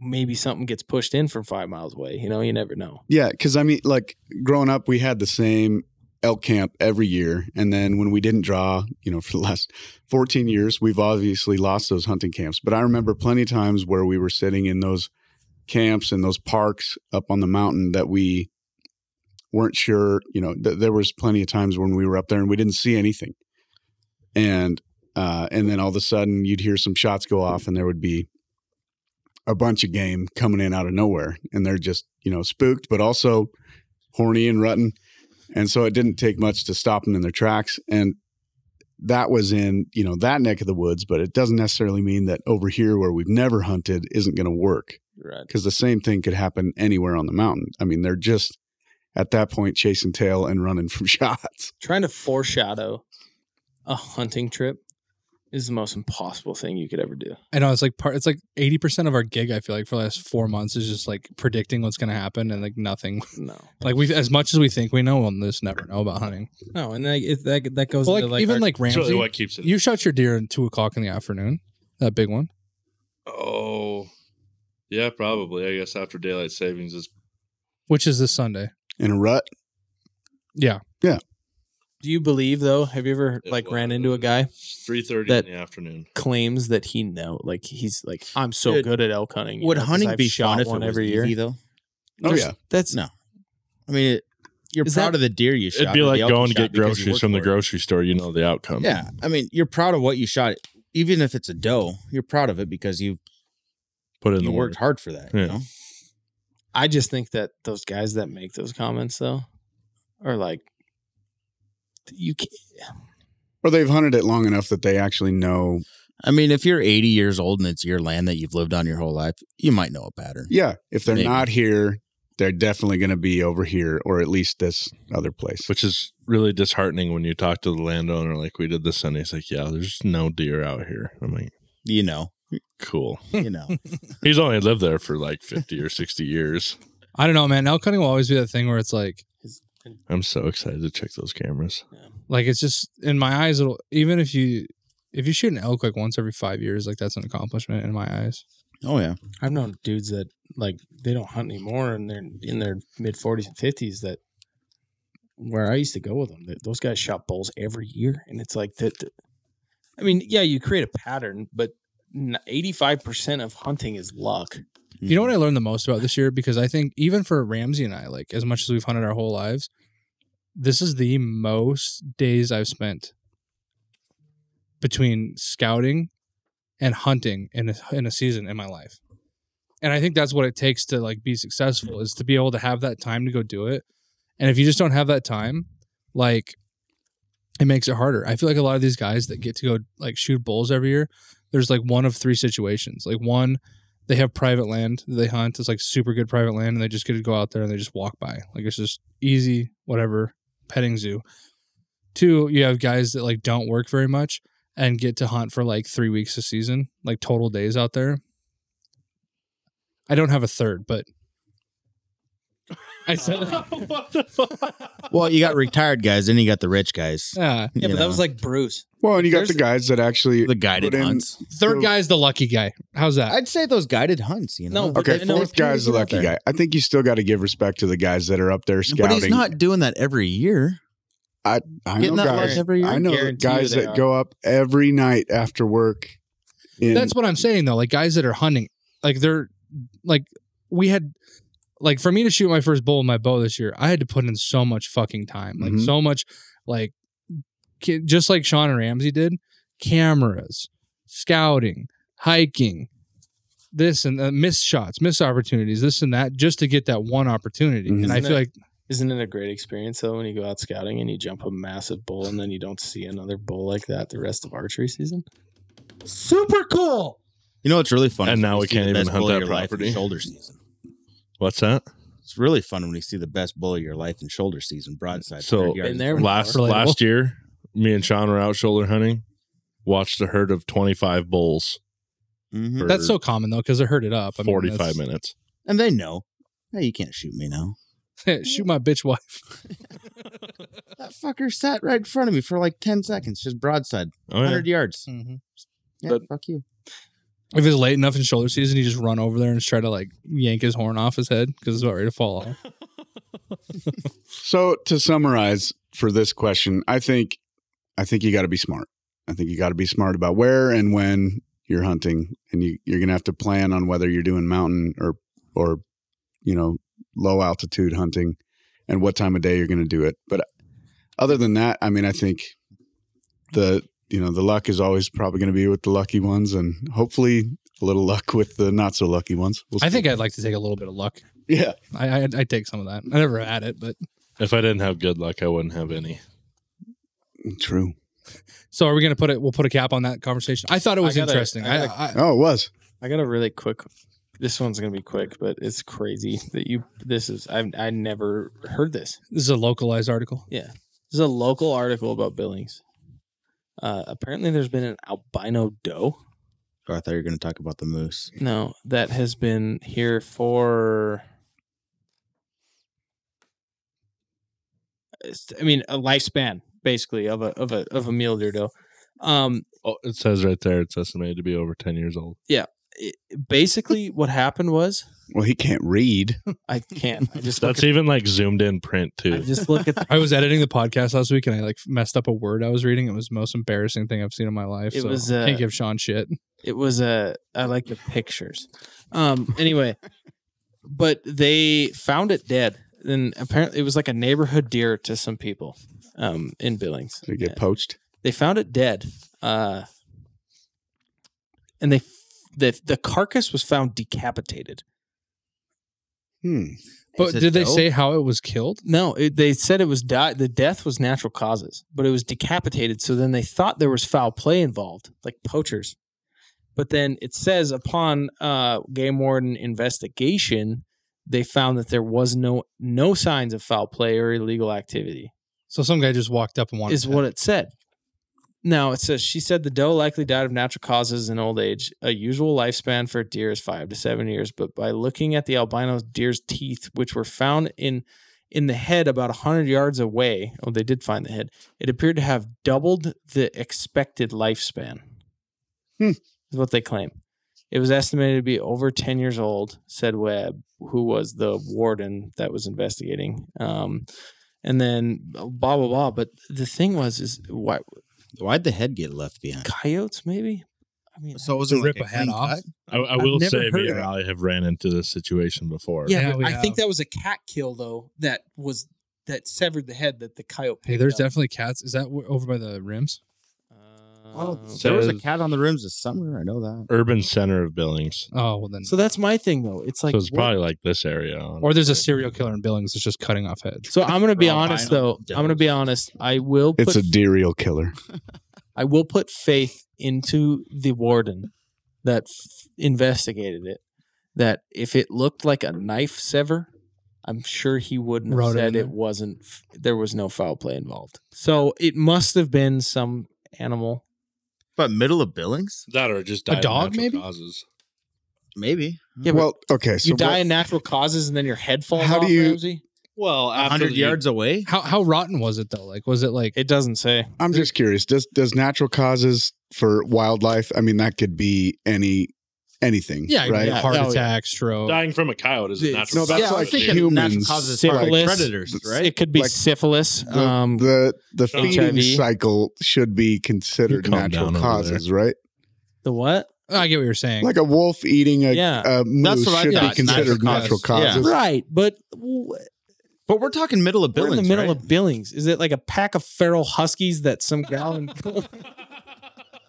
you mean wolves? yeah, no, but I mean, realistically, wh- what domesticated animal do you know in Billings that would sever the head? I Any think dog. I think you should I mean, if a bring dog- somebody Pomeranian. from uh, the Yorkie. the like wildlife if a dog services finds a on the dead animal, show they're and gonna eat and and ask Yeah. what is and talk I think about It's it. Randall would- interesting though, isn't it? Yeah, and ask what is what is natural You causes think for a Randall deer would to die? decapitate a deer? huh? I guess Think basically where they Randall just would decapitate. 'Cause in my mind, I, feel Randall's like scared of it. another animal Yeah. eating another animal is is natural. Well, it is, but I'm saying as far as the bot, like the bio, like the anatomy of a deer, But the fact that its head just popped off, yeah, that's a little unnatural. maybe it's, Alien. I'm gonna aliens. guess it Maybe had it's a a heart disease. attack. maybe it's a disease with deer. I don't know. So here this is what Raccoons. Those Head guys are popping crazy. Christian, off. Christian, Poplinitis. you're a doctor. Tell me, is there not a disease that makes a human it, it just spontaneously decapitate?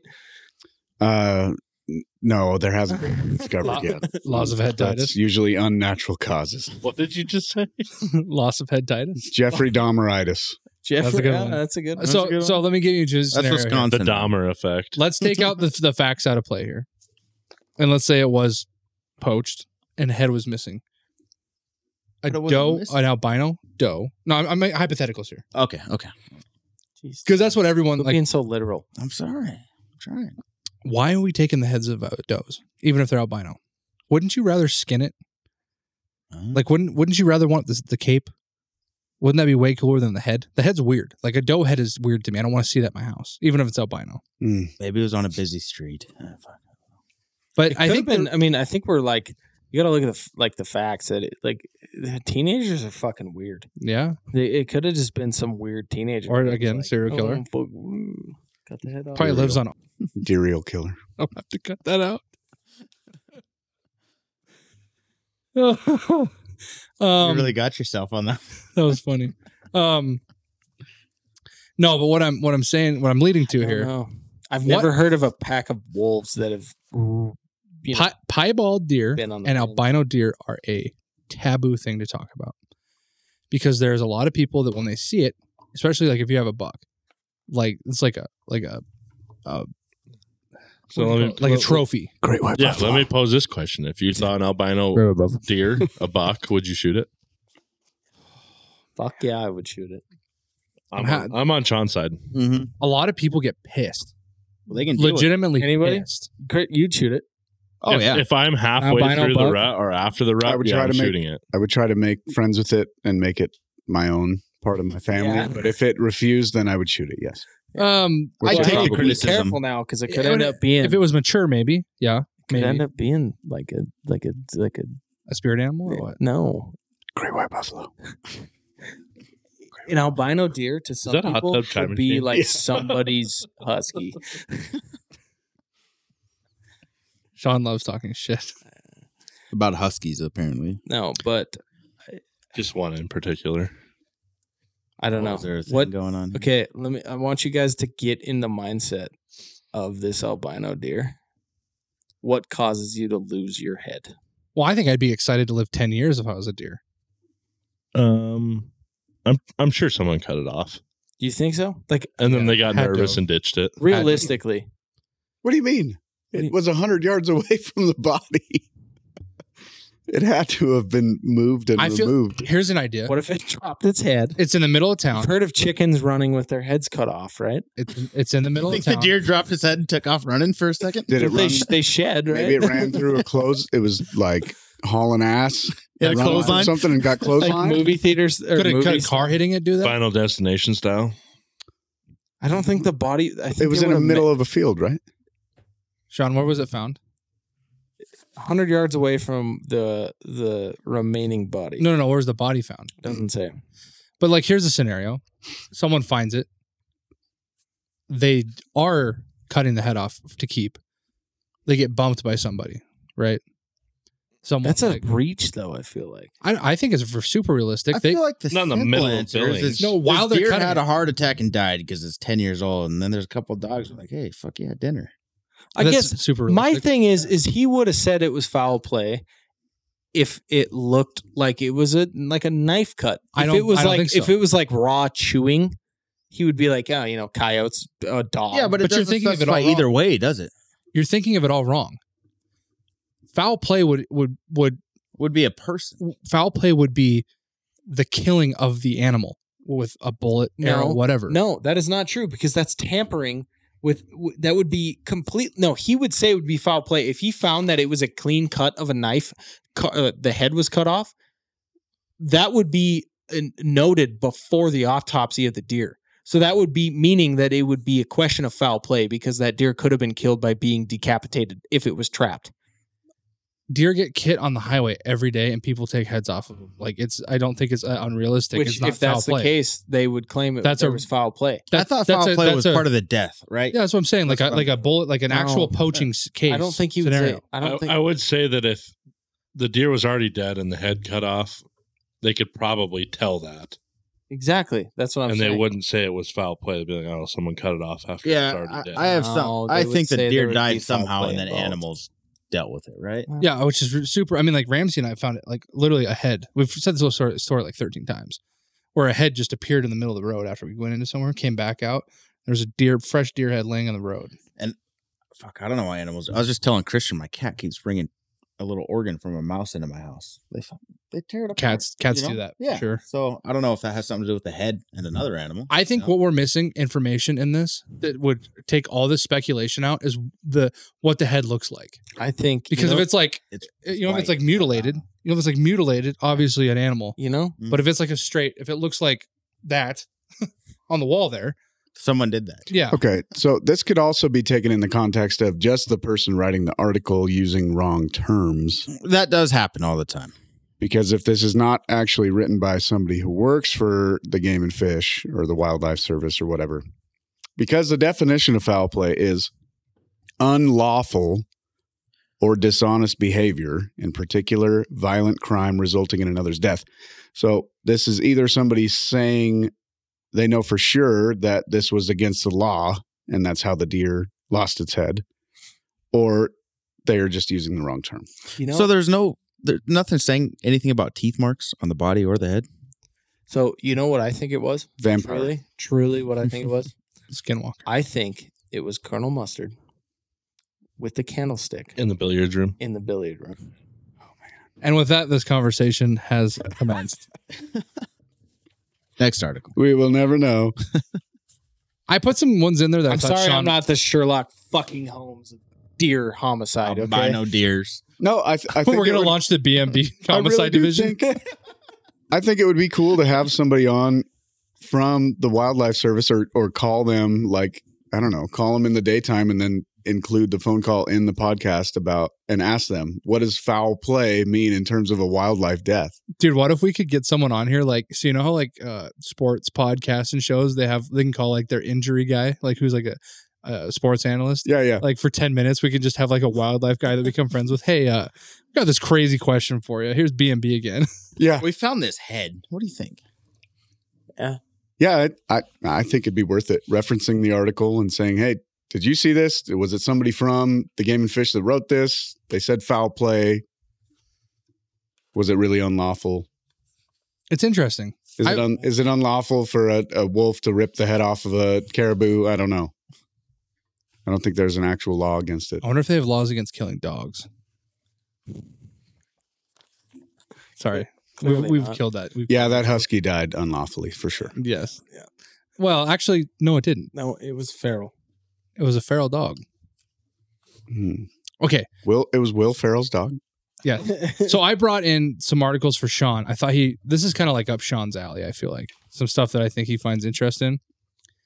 And I have them sitting in front of him and I want to know if any of them have piqued your interest. Oh, if I got if I, if I hit absolutely. your if I hit strung your your this one has. your D mi- your For D sure. major string.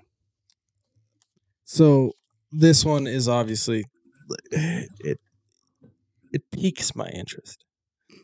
Montana Land Board approves purchase of thousands of acres of prime deer and elk habitat in Montana. No, I'm going to say up front I did not read the article at all. I've already read this article before. Okay.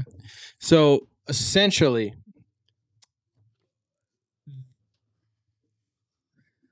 now I don't know the exact um, group that does this. Rocky Mountain Elk Foundation has done this a lot in the in previous years of buying private land and turning it public. They've done a lot of that, especially the area that I used to hunt in western Montana. They did because there was no public access. Um, but essentially what this article is talking about is that uh, it, it's providing over 100,000 acres of um, private turned public land to Montanans. For Two hun- for this 2023 season. um, it doesn't. I don't know if it actually got into that. Um, typically, I think, uh, depending on how fast Onyx can update, I think it's right there. So you know, if Usable currently. if that makes sense. Um, Now, do they mention on there what kind of tag statuses are? Like, so if you need, um, like, let's say, is the elk draw or is the deer draw or something like that? Uh, I think in this area that it's speaking of, it's general. Okay. So it's um. So, so here it says the Rocky Mountain Elk Foundation worked behind the scenes to facilitate the project. So the Rocky Mountain Elk Foundation does a like maj- I, I would say majority in Montana of of this kind of work where they kind of go through and they you know see sales of land and you know turn it public, which is a obviously it's an ongoing fight in every state that needs to happen. Um, They also outfit too. Don't know if you knew that. they do. Um. So essentially, what they do is like the the Bureau of Land Management and the United States Forest Service are like the big uh, consultants, I would say. So, what what does this mean for Montanans that we're looking at right now? Is this a win for Montana right here? Yes, truly is because your land is my land in a sense. A hundred thousand acres, huge. That It is a lot of people can harvest on. Um, no, I think it's cool. I thought you'd really enjoy that as someone that you know we all like to do conservation and uh, whatnot. But I don't think I don't, I'm not going to go into detail on where it's at because I really don't no. probably see myself there. But for people in that area, that's really cool. and it, it it's actually like I've read multiple articles on Rocky Mountain Elk Foundation doing the similar things and the hoops that they have to jump through, which we heard from Bruce when he talked about what DU does for like conservation. It's it's mind blowing what they have to actually like do to make this happen for Yeah. Montana. Well, it's anything with, to do with political. Land is huge. I mean, it's one. Land and money are hand in hand on like the biggest drivers of like the good and evil that go on. So in, uh, states. one big question that I actually need to look up, but Rocky Mountain Elk Foundation is based around hunting conservation, right? If they go and purchase land, does that land is that land always for sale as huntable ground, which is more expensive? It's up there with like recreational ground versus like egg ground. I mean, do you think that They're just landowners. That's all they are. do you think though that they they they buy land at uh recreation and hunting prices versus egg I think they buy it for whatever. I think if it lands uh, a million dollars, they're paying a million dollars, and I think they just become landowners with the ability to either say, "We're turning this property into a public spot. We're turning it into a uh, we let twenty people out here public spot. You know what I mean? Like year, um, where we turn it into uh, we're charging ten grand a hunter to come out here. Right. is there uh do you Would you say that there's a lot of areas in Wyoming that have they're basically surrounded by private where it's like nearly impossible to get permission to get to the national or public? Um, hard to say. I I really can't speak on Wyoming that much anymore because I haven't like officially lived there in ten plus years. But um, I'd I'd say it's pretty similar to other places where if they are private, you know, we now have these apps where you can go on there and try to book your time to go hunt it, and I guess that that would maybe give you access to the public side if it is kind of hidden within all these private areas. If that's what you're trying to do. Well, Montana has a lot of what landlocked is what you're talking about. Yeah. And so like it's funny you say that because I literally saw a TikTok this morning of this guy ranting about hunting Wyoming. He's not from Wyoming. And he's got these big chunks of public land that are landlocked. I saw that same video. and he was ranting about it, which is crazy because Wyoming does have like most of like we talked about this a couple weeks ago, like a large percent of their land is public land in Yeah. Wyoming compared to Did. here where it's not the same. Yeah. Which have you like noticed like that uh hunting pages on Facebook? You get those people that like they post like a paragraph asking like, you know, I'm from this state or you know, I, I never hunted in Montana like have you ever noticed the comments and people like People how Mean yeah, it's just like they shit on these people, and they're like, d- just smart ass comments like that. At the end of the day, are like basically don't fucking hunt here. You know what I mean? I have a s- uh, opinion on that in a way. I think that if you're gonna hunt the state and you're gonna hunt, in a, cer- I, I don't the comments I don't like that I see on there are like I'm from Stevensville and I don't want to leave 30 mile. I need to be able to hunt within 30 miles of where I'm at because I don't want to leave or whatever. It's like, dude, like then don't hunt because it takes like I mean, think of how much we're traveling all year to go to all our different spots. I mean, we're hu- we're traveling like a 200 mile radius to go hunt, and we're putting in the work, we're putting in the time to be successful. Why should someone get on a, a Facebook feed and just be like, "Hey, take me hunting and get me a Tell me deer?" where all your spots are. Right, and that's like that. Like I agree with those comments. Like I don't know if you you But two at the have same time, ever seen you they're- should that. belittle a person. They're though. paying Yeah.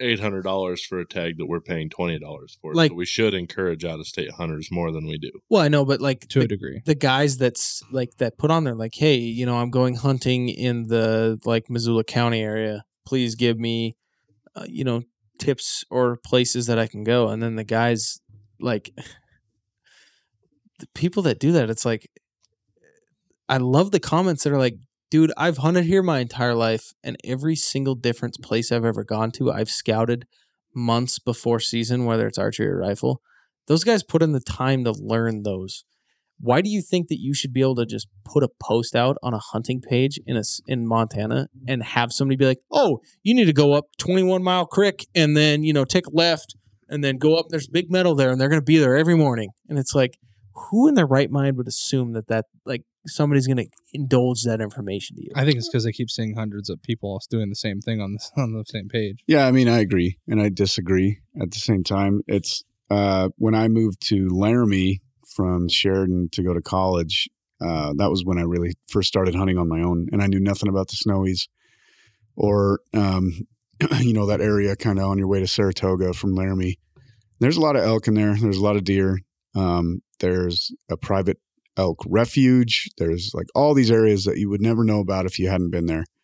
And I was actually really thankful that people were willing to at least give me not a not like a this is my honey hole sort of thing, but it was like, oh, go up to you know, Fox Park up and that, you know, that might be a I don't know, like a 10 mile radius. Like it's it's they're not giving you really and it's public.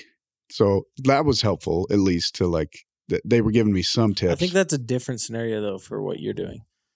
Because like these people are, are like people that are like have never been to Montana and they're like coming here and it's like it's different in that scenario because you being from the same state, it makes it a little more comfortable for people to be like, yeah, you know, go check that area, like you said fair. but the people that are coming from other states i'm not saying that you can't like if they go i'm going to hunt in the B- bull mountains and you give them a certain area and you kind of explain to them hey if you go here, you can't shoot spikes. You can only shoot brow tine only. In that case, that's information that you need to indulge to them because maybe they don't check that stuff. Well, they should be. Yeah, they should be. They should, but at, the- at the same time, though, it's like that information's okay. But the people that are just like so arrogant that are like, hey, tell me where to go. And it's like, no. I you mean, know, I think it I has think- something to- specific with Montana. In the last few years, we've had a lot of transplants, implants, whatever you want to call them, Silicone? silicone Yeah. transplants. Um, I, I was just talking to a guy. He's a really nice guy. I'm not even dissing on him, but he came from the south, and he did bring that comment up. He goes, "If you're over there, they just like, yeah, come to hunting camp with us." And they they kind of just give him the whole the whole shooting match. Like, this is what we do. But then he comes up to Montana. He's like, everyone plays their cards so close to the chest. They don't want you to know anything about it. And I'm like, I mean, like I said, I like the guy. He's a nice dude, but at the same time, I'm I'm only 26, and when I was 16, so only 10 years ago, property was open. It wasn't that hard to hunt, but now we're getting so protective because land is just getting eaten up Oh yeah. over and over and over again. So, you know, I think it's pretty specific to Montana because we're getting pretty popular.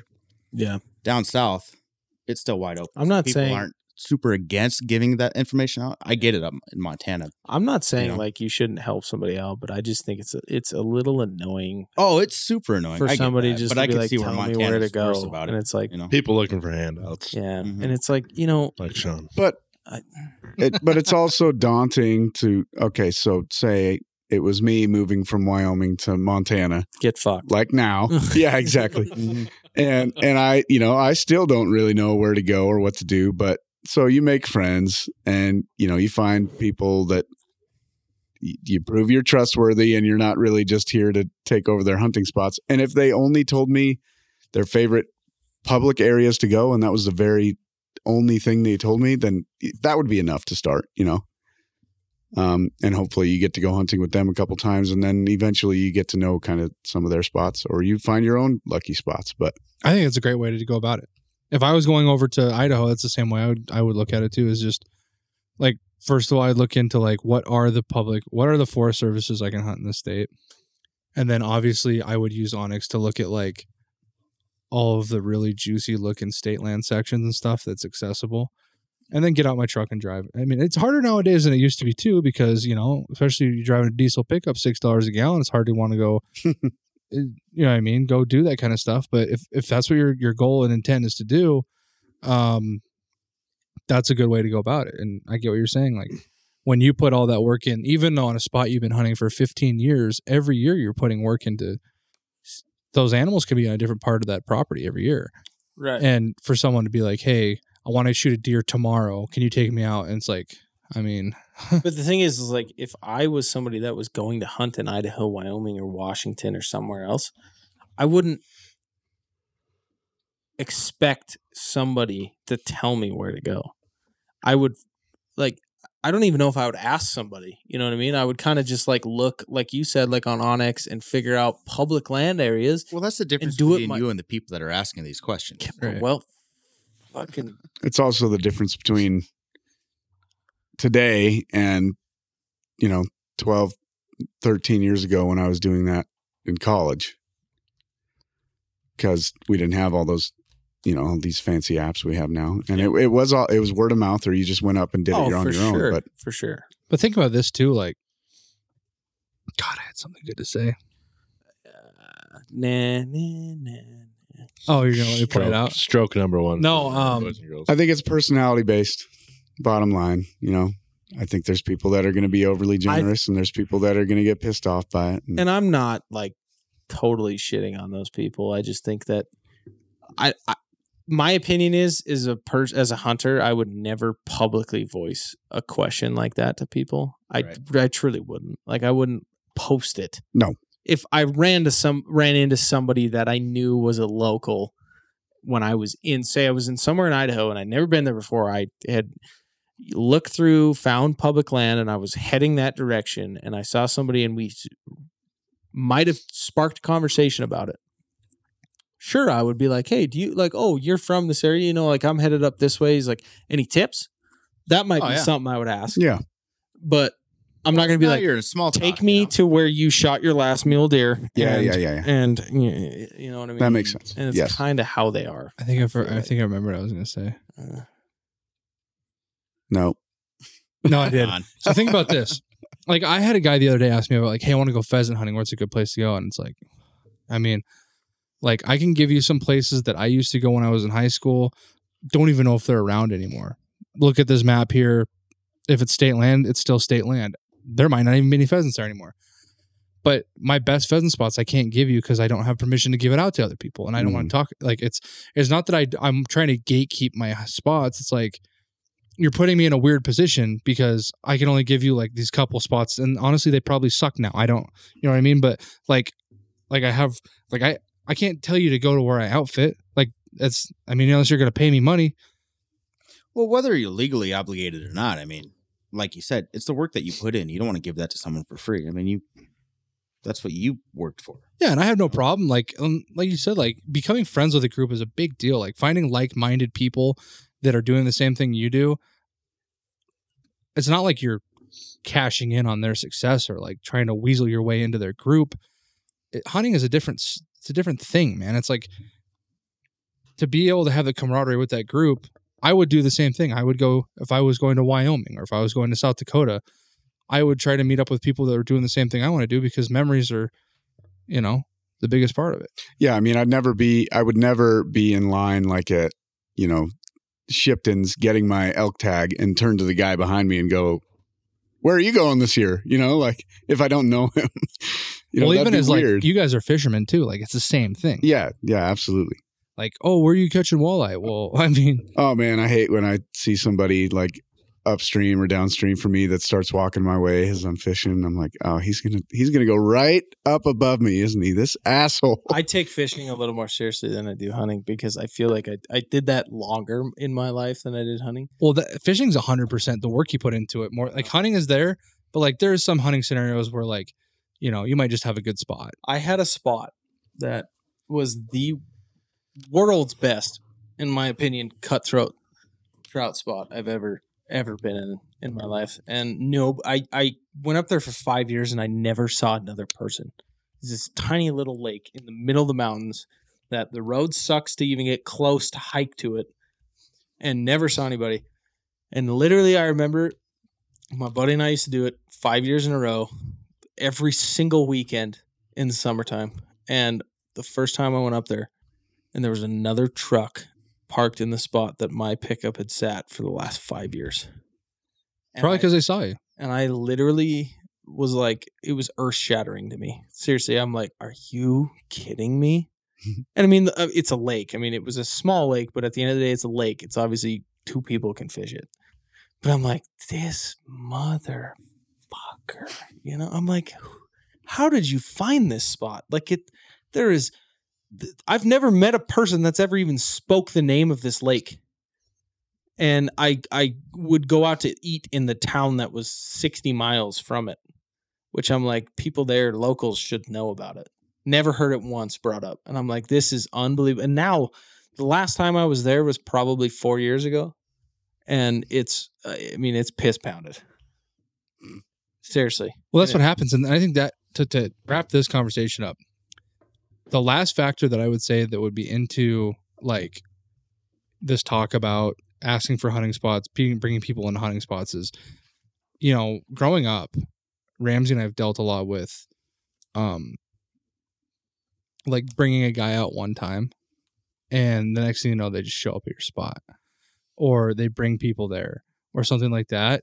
And I think a lot of people have lost trust in bringing like someone outside of their group into things because people like you just don't people are wild cards you know and it's like not like uh, you would own a spot right it's not my i don't own it but like there's so much respect that goes into um like bringing someone to your spot um and it doesn't even involve like the hunting aspect like the landowner could kick me off for you coming on stuff like that and i think a lot of people have gotten weary of bringing people on because that kind of stuff and I, I hear it all the time, man. Guys like, uh, I wish I could bring this up because it involves uh, Matt, but I don't want to because it's way too personal. I'll tell you guys after the podcast. But d- just as close as him, having someone just like that um, makes him not want to bring anyone out. You know what I'm saying? I Well, think and they that- might be the type of person that cuts the head off an albino doe and carries it 100 yards and leaves it there. Yeah, very true. Foul play. So yeah, I think there's a lot of factors that go into that, and I I I, I would be ninety two percent on the same page as Sean. I would guess on. I think it's kind of disrespectful to the the guy that's out every single weekend, you know, and then finding you know putting the effort into his spots, but. I don't know. I think we have more articles that we thought were very interesting, but we're literally at the two hour mark and that's kind of our cap i think on what we think our audience can consume so thanks guys for coming on Yeah. was a little short notice Been a great time. but we I had to like get having you guys on here. it's fun to get these like group group talks Hey, in. Ramsey talked for the first time in the last half hour. It's, it's fun to get these group talks in before we do like something big and we're like not as you know weekly these, invested these are like one of my favorite podcasts when you just get a bunch of dudes on and it's just bullshit. i wish we could do it little every free. week Yeah. people get tired of hearing to just you and me and ramsey talk you and me talk I get tired of hearing that talk all the time. It is it is really nice because like when Riley called me this last it was yesterday and he's like, "What do you think about just doing a big lodge crew, getting some of the boys on?" And I was like, you guys want to know something hilarious "What? Is that for 2021? Somehow I had looked up the lunar calendar for Colorado. so after So our- we'll, we'll start Are this you podcast. kidding me? over. so what we're gonna do real quick while you guys bullshit and end this conversation. I here- was, li- I was like looking at the map and I saw the little pin and I'm like, that's not Montana. and then I looked at this is for uh, hunting ground in Colorado, USA. Oh, no. Wow." Well, it should be the same. Ish. Yeah, they're pretty close. It could be a start. to a Same new time two-hour zone. So I podcast. would assume maybe they run it like time zones, like our time zone runs off of Denver. I am not a zoologist, so I don't know what the moon. phase Shut up, is gonna Sean. be Per time zone. All right, guys. Uh, we lucked out. It's exactly the same. Uh, Okay, I, was- I thought so. We can cut this part out. Even like the dates, directly the dates south. for the moon cycles are exactly the same. So uh, that was fun. Sorry about that. Um, but yeah, thanks for coming on, guys. Uh, as always, uh, we hope to see you uh, hope hopefully soon before the end of the year. Actually, I don't know. We're doing like a whole change up for next year. It's gonna be way sicker in here. Uh, maybe we'll get you on for like the first part of next year. That'd be really cool. Yeah, yeah. I'd love that. Sounds good. Thanks for having Well, us. depending Great. on how our next weekend trip goes on, we may be on a little sooner. Yeah, if Might Chad be a comes, little if Chad slower. makes it back from the mountains. We might leave him. Love you, too, Sean. There's, Is a, lot there, of, uh, there's a lot of is grass there out there. Something you could plug There's a real lot of quick. grass. I got some No. cutting to do. I don't know what you're talking about. uh, don't we own a, a retail store that you might want to plug real quick? Do we? At BullMountainBrothers.com? The B and B store. Are you B&B are you aware of that? we we own a we own a New retail hats? store. Uh, on- online retail, yes. We do. New, Yes. new, Whoa. new, new hats? Are they on there yet? Uh, no, Oh. because I didn't go hunting with you guys last weekend. Ah, right. You were supposed to? Uh, yes, I Oh, slept in. I slept. I was just I don't know. It's it's weird for me to want to go hunting with you guys when I don't have a tag to use. So You do have a Is tag it deer tag? to use. It's false information. uh, that's probably not going to get filled this year. So just not interested at all. So yes, the B and B store at BullMountainBrothers.com. We have At long some sleeve point, camo shirts. we will have new hats. Yeah, the new hats are sick. I'm wearing one right now. They're kind of just. Sean flying. is also wearing one right now. Man. They're flying off the shelves. So, I'm gonna need one of those hats before we leave yeah. next week. By the way, Oh. $106. $35. Whoa. I I Let's have split the difference. that was a 70% discount. so we have these blaze orange hats, and I have this like I just want to do a pheasant hunt with all four of us wearing our orange hats and just take pictures. I don't know, weird thing I want to do. Yeah, that is weird. That's so weird. We really drugged the end of You want to end this? You want to end the podcast, Rams? No. Goodbye. That's like cutting a head off a doe weird. Thanks for joining us for another episode of the Bull Mountain Brothers podcast. As always, Catch you on the next one. Thanks for listening to another episode of Bull Mountain Brothers. Hey, if you're looking for more Bull Mountain Brothers, be sure to follow us on TikTok and Instagram at Bull underscore Mountain underscore Brothers and Facebook and YouTube at Bull Mountain Brothers. Also, don't forget to check out our B&B store at bullmountainbrothers.com where you can find some super sweet deals on some seasonal merchandise and outdoor gear.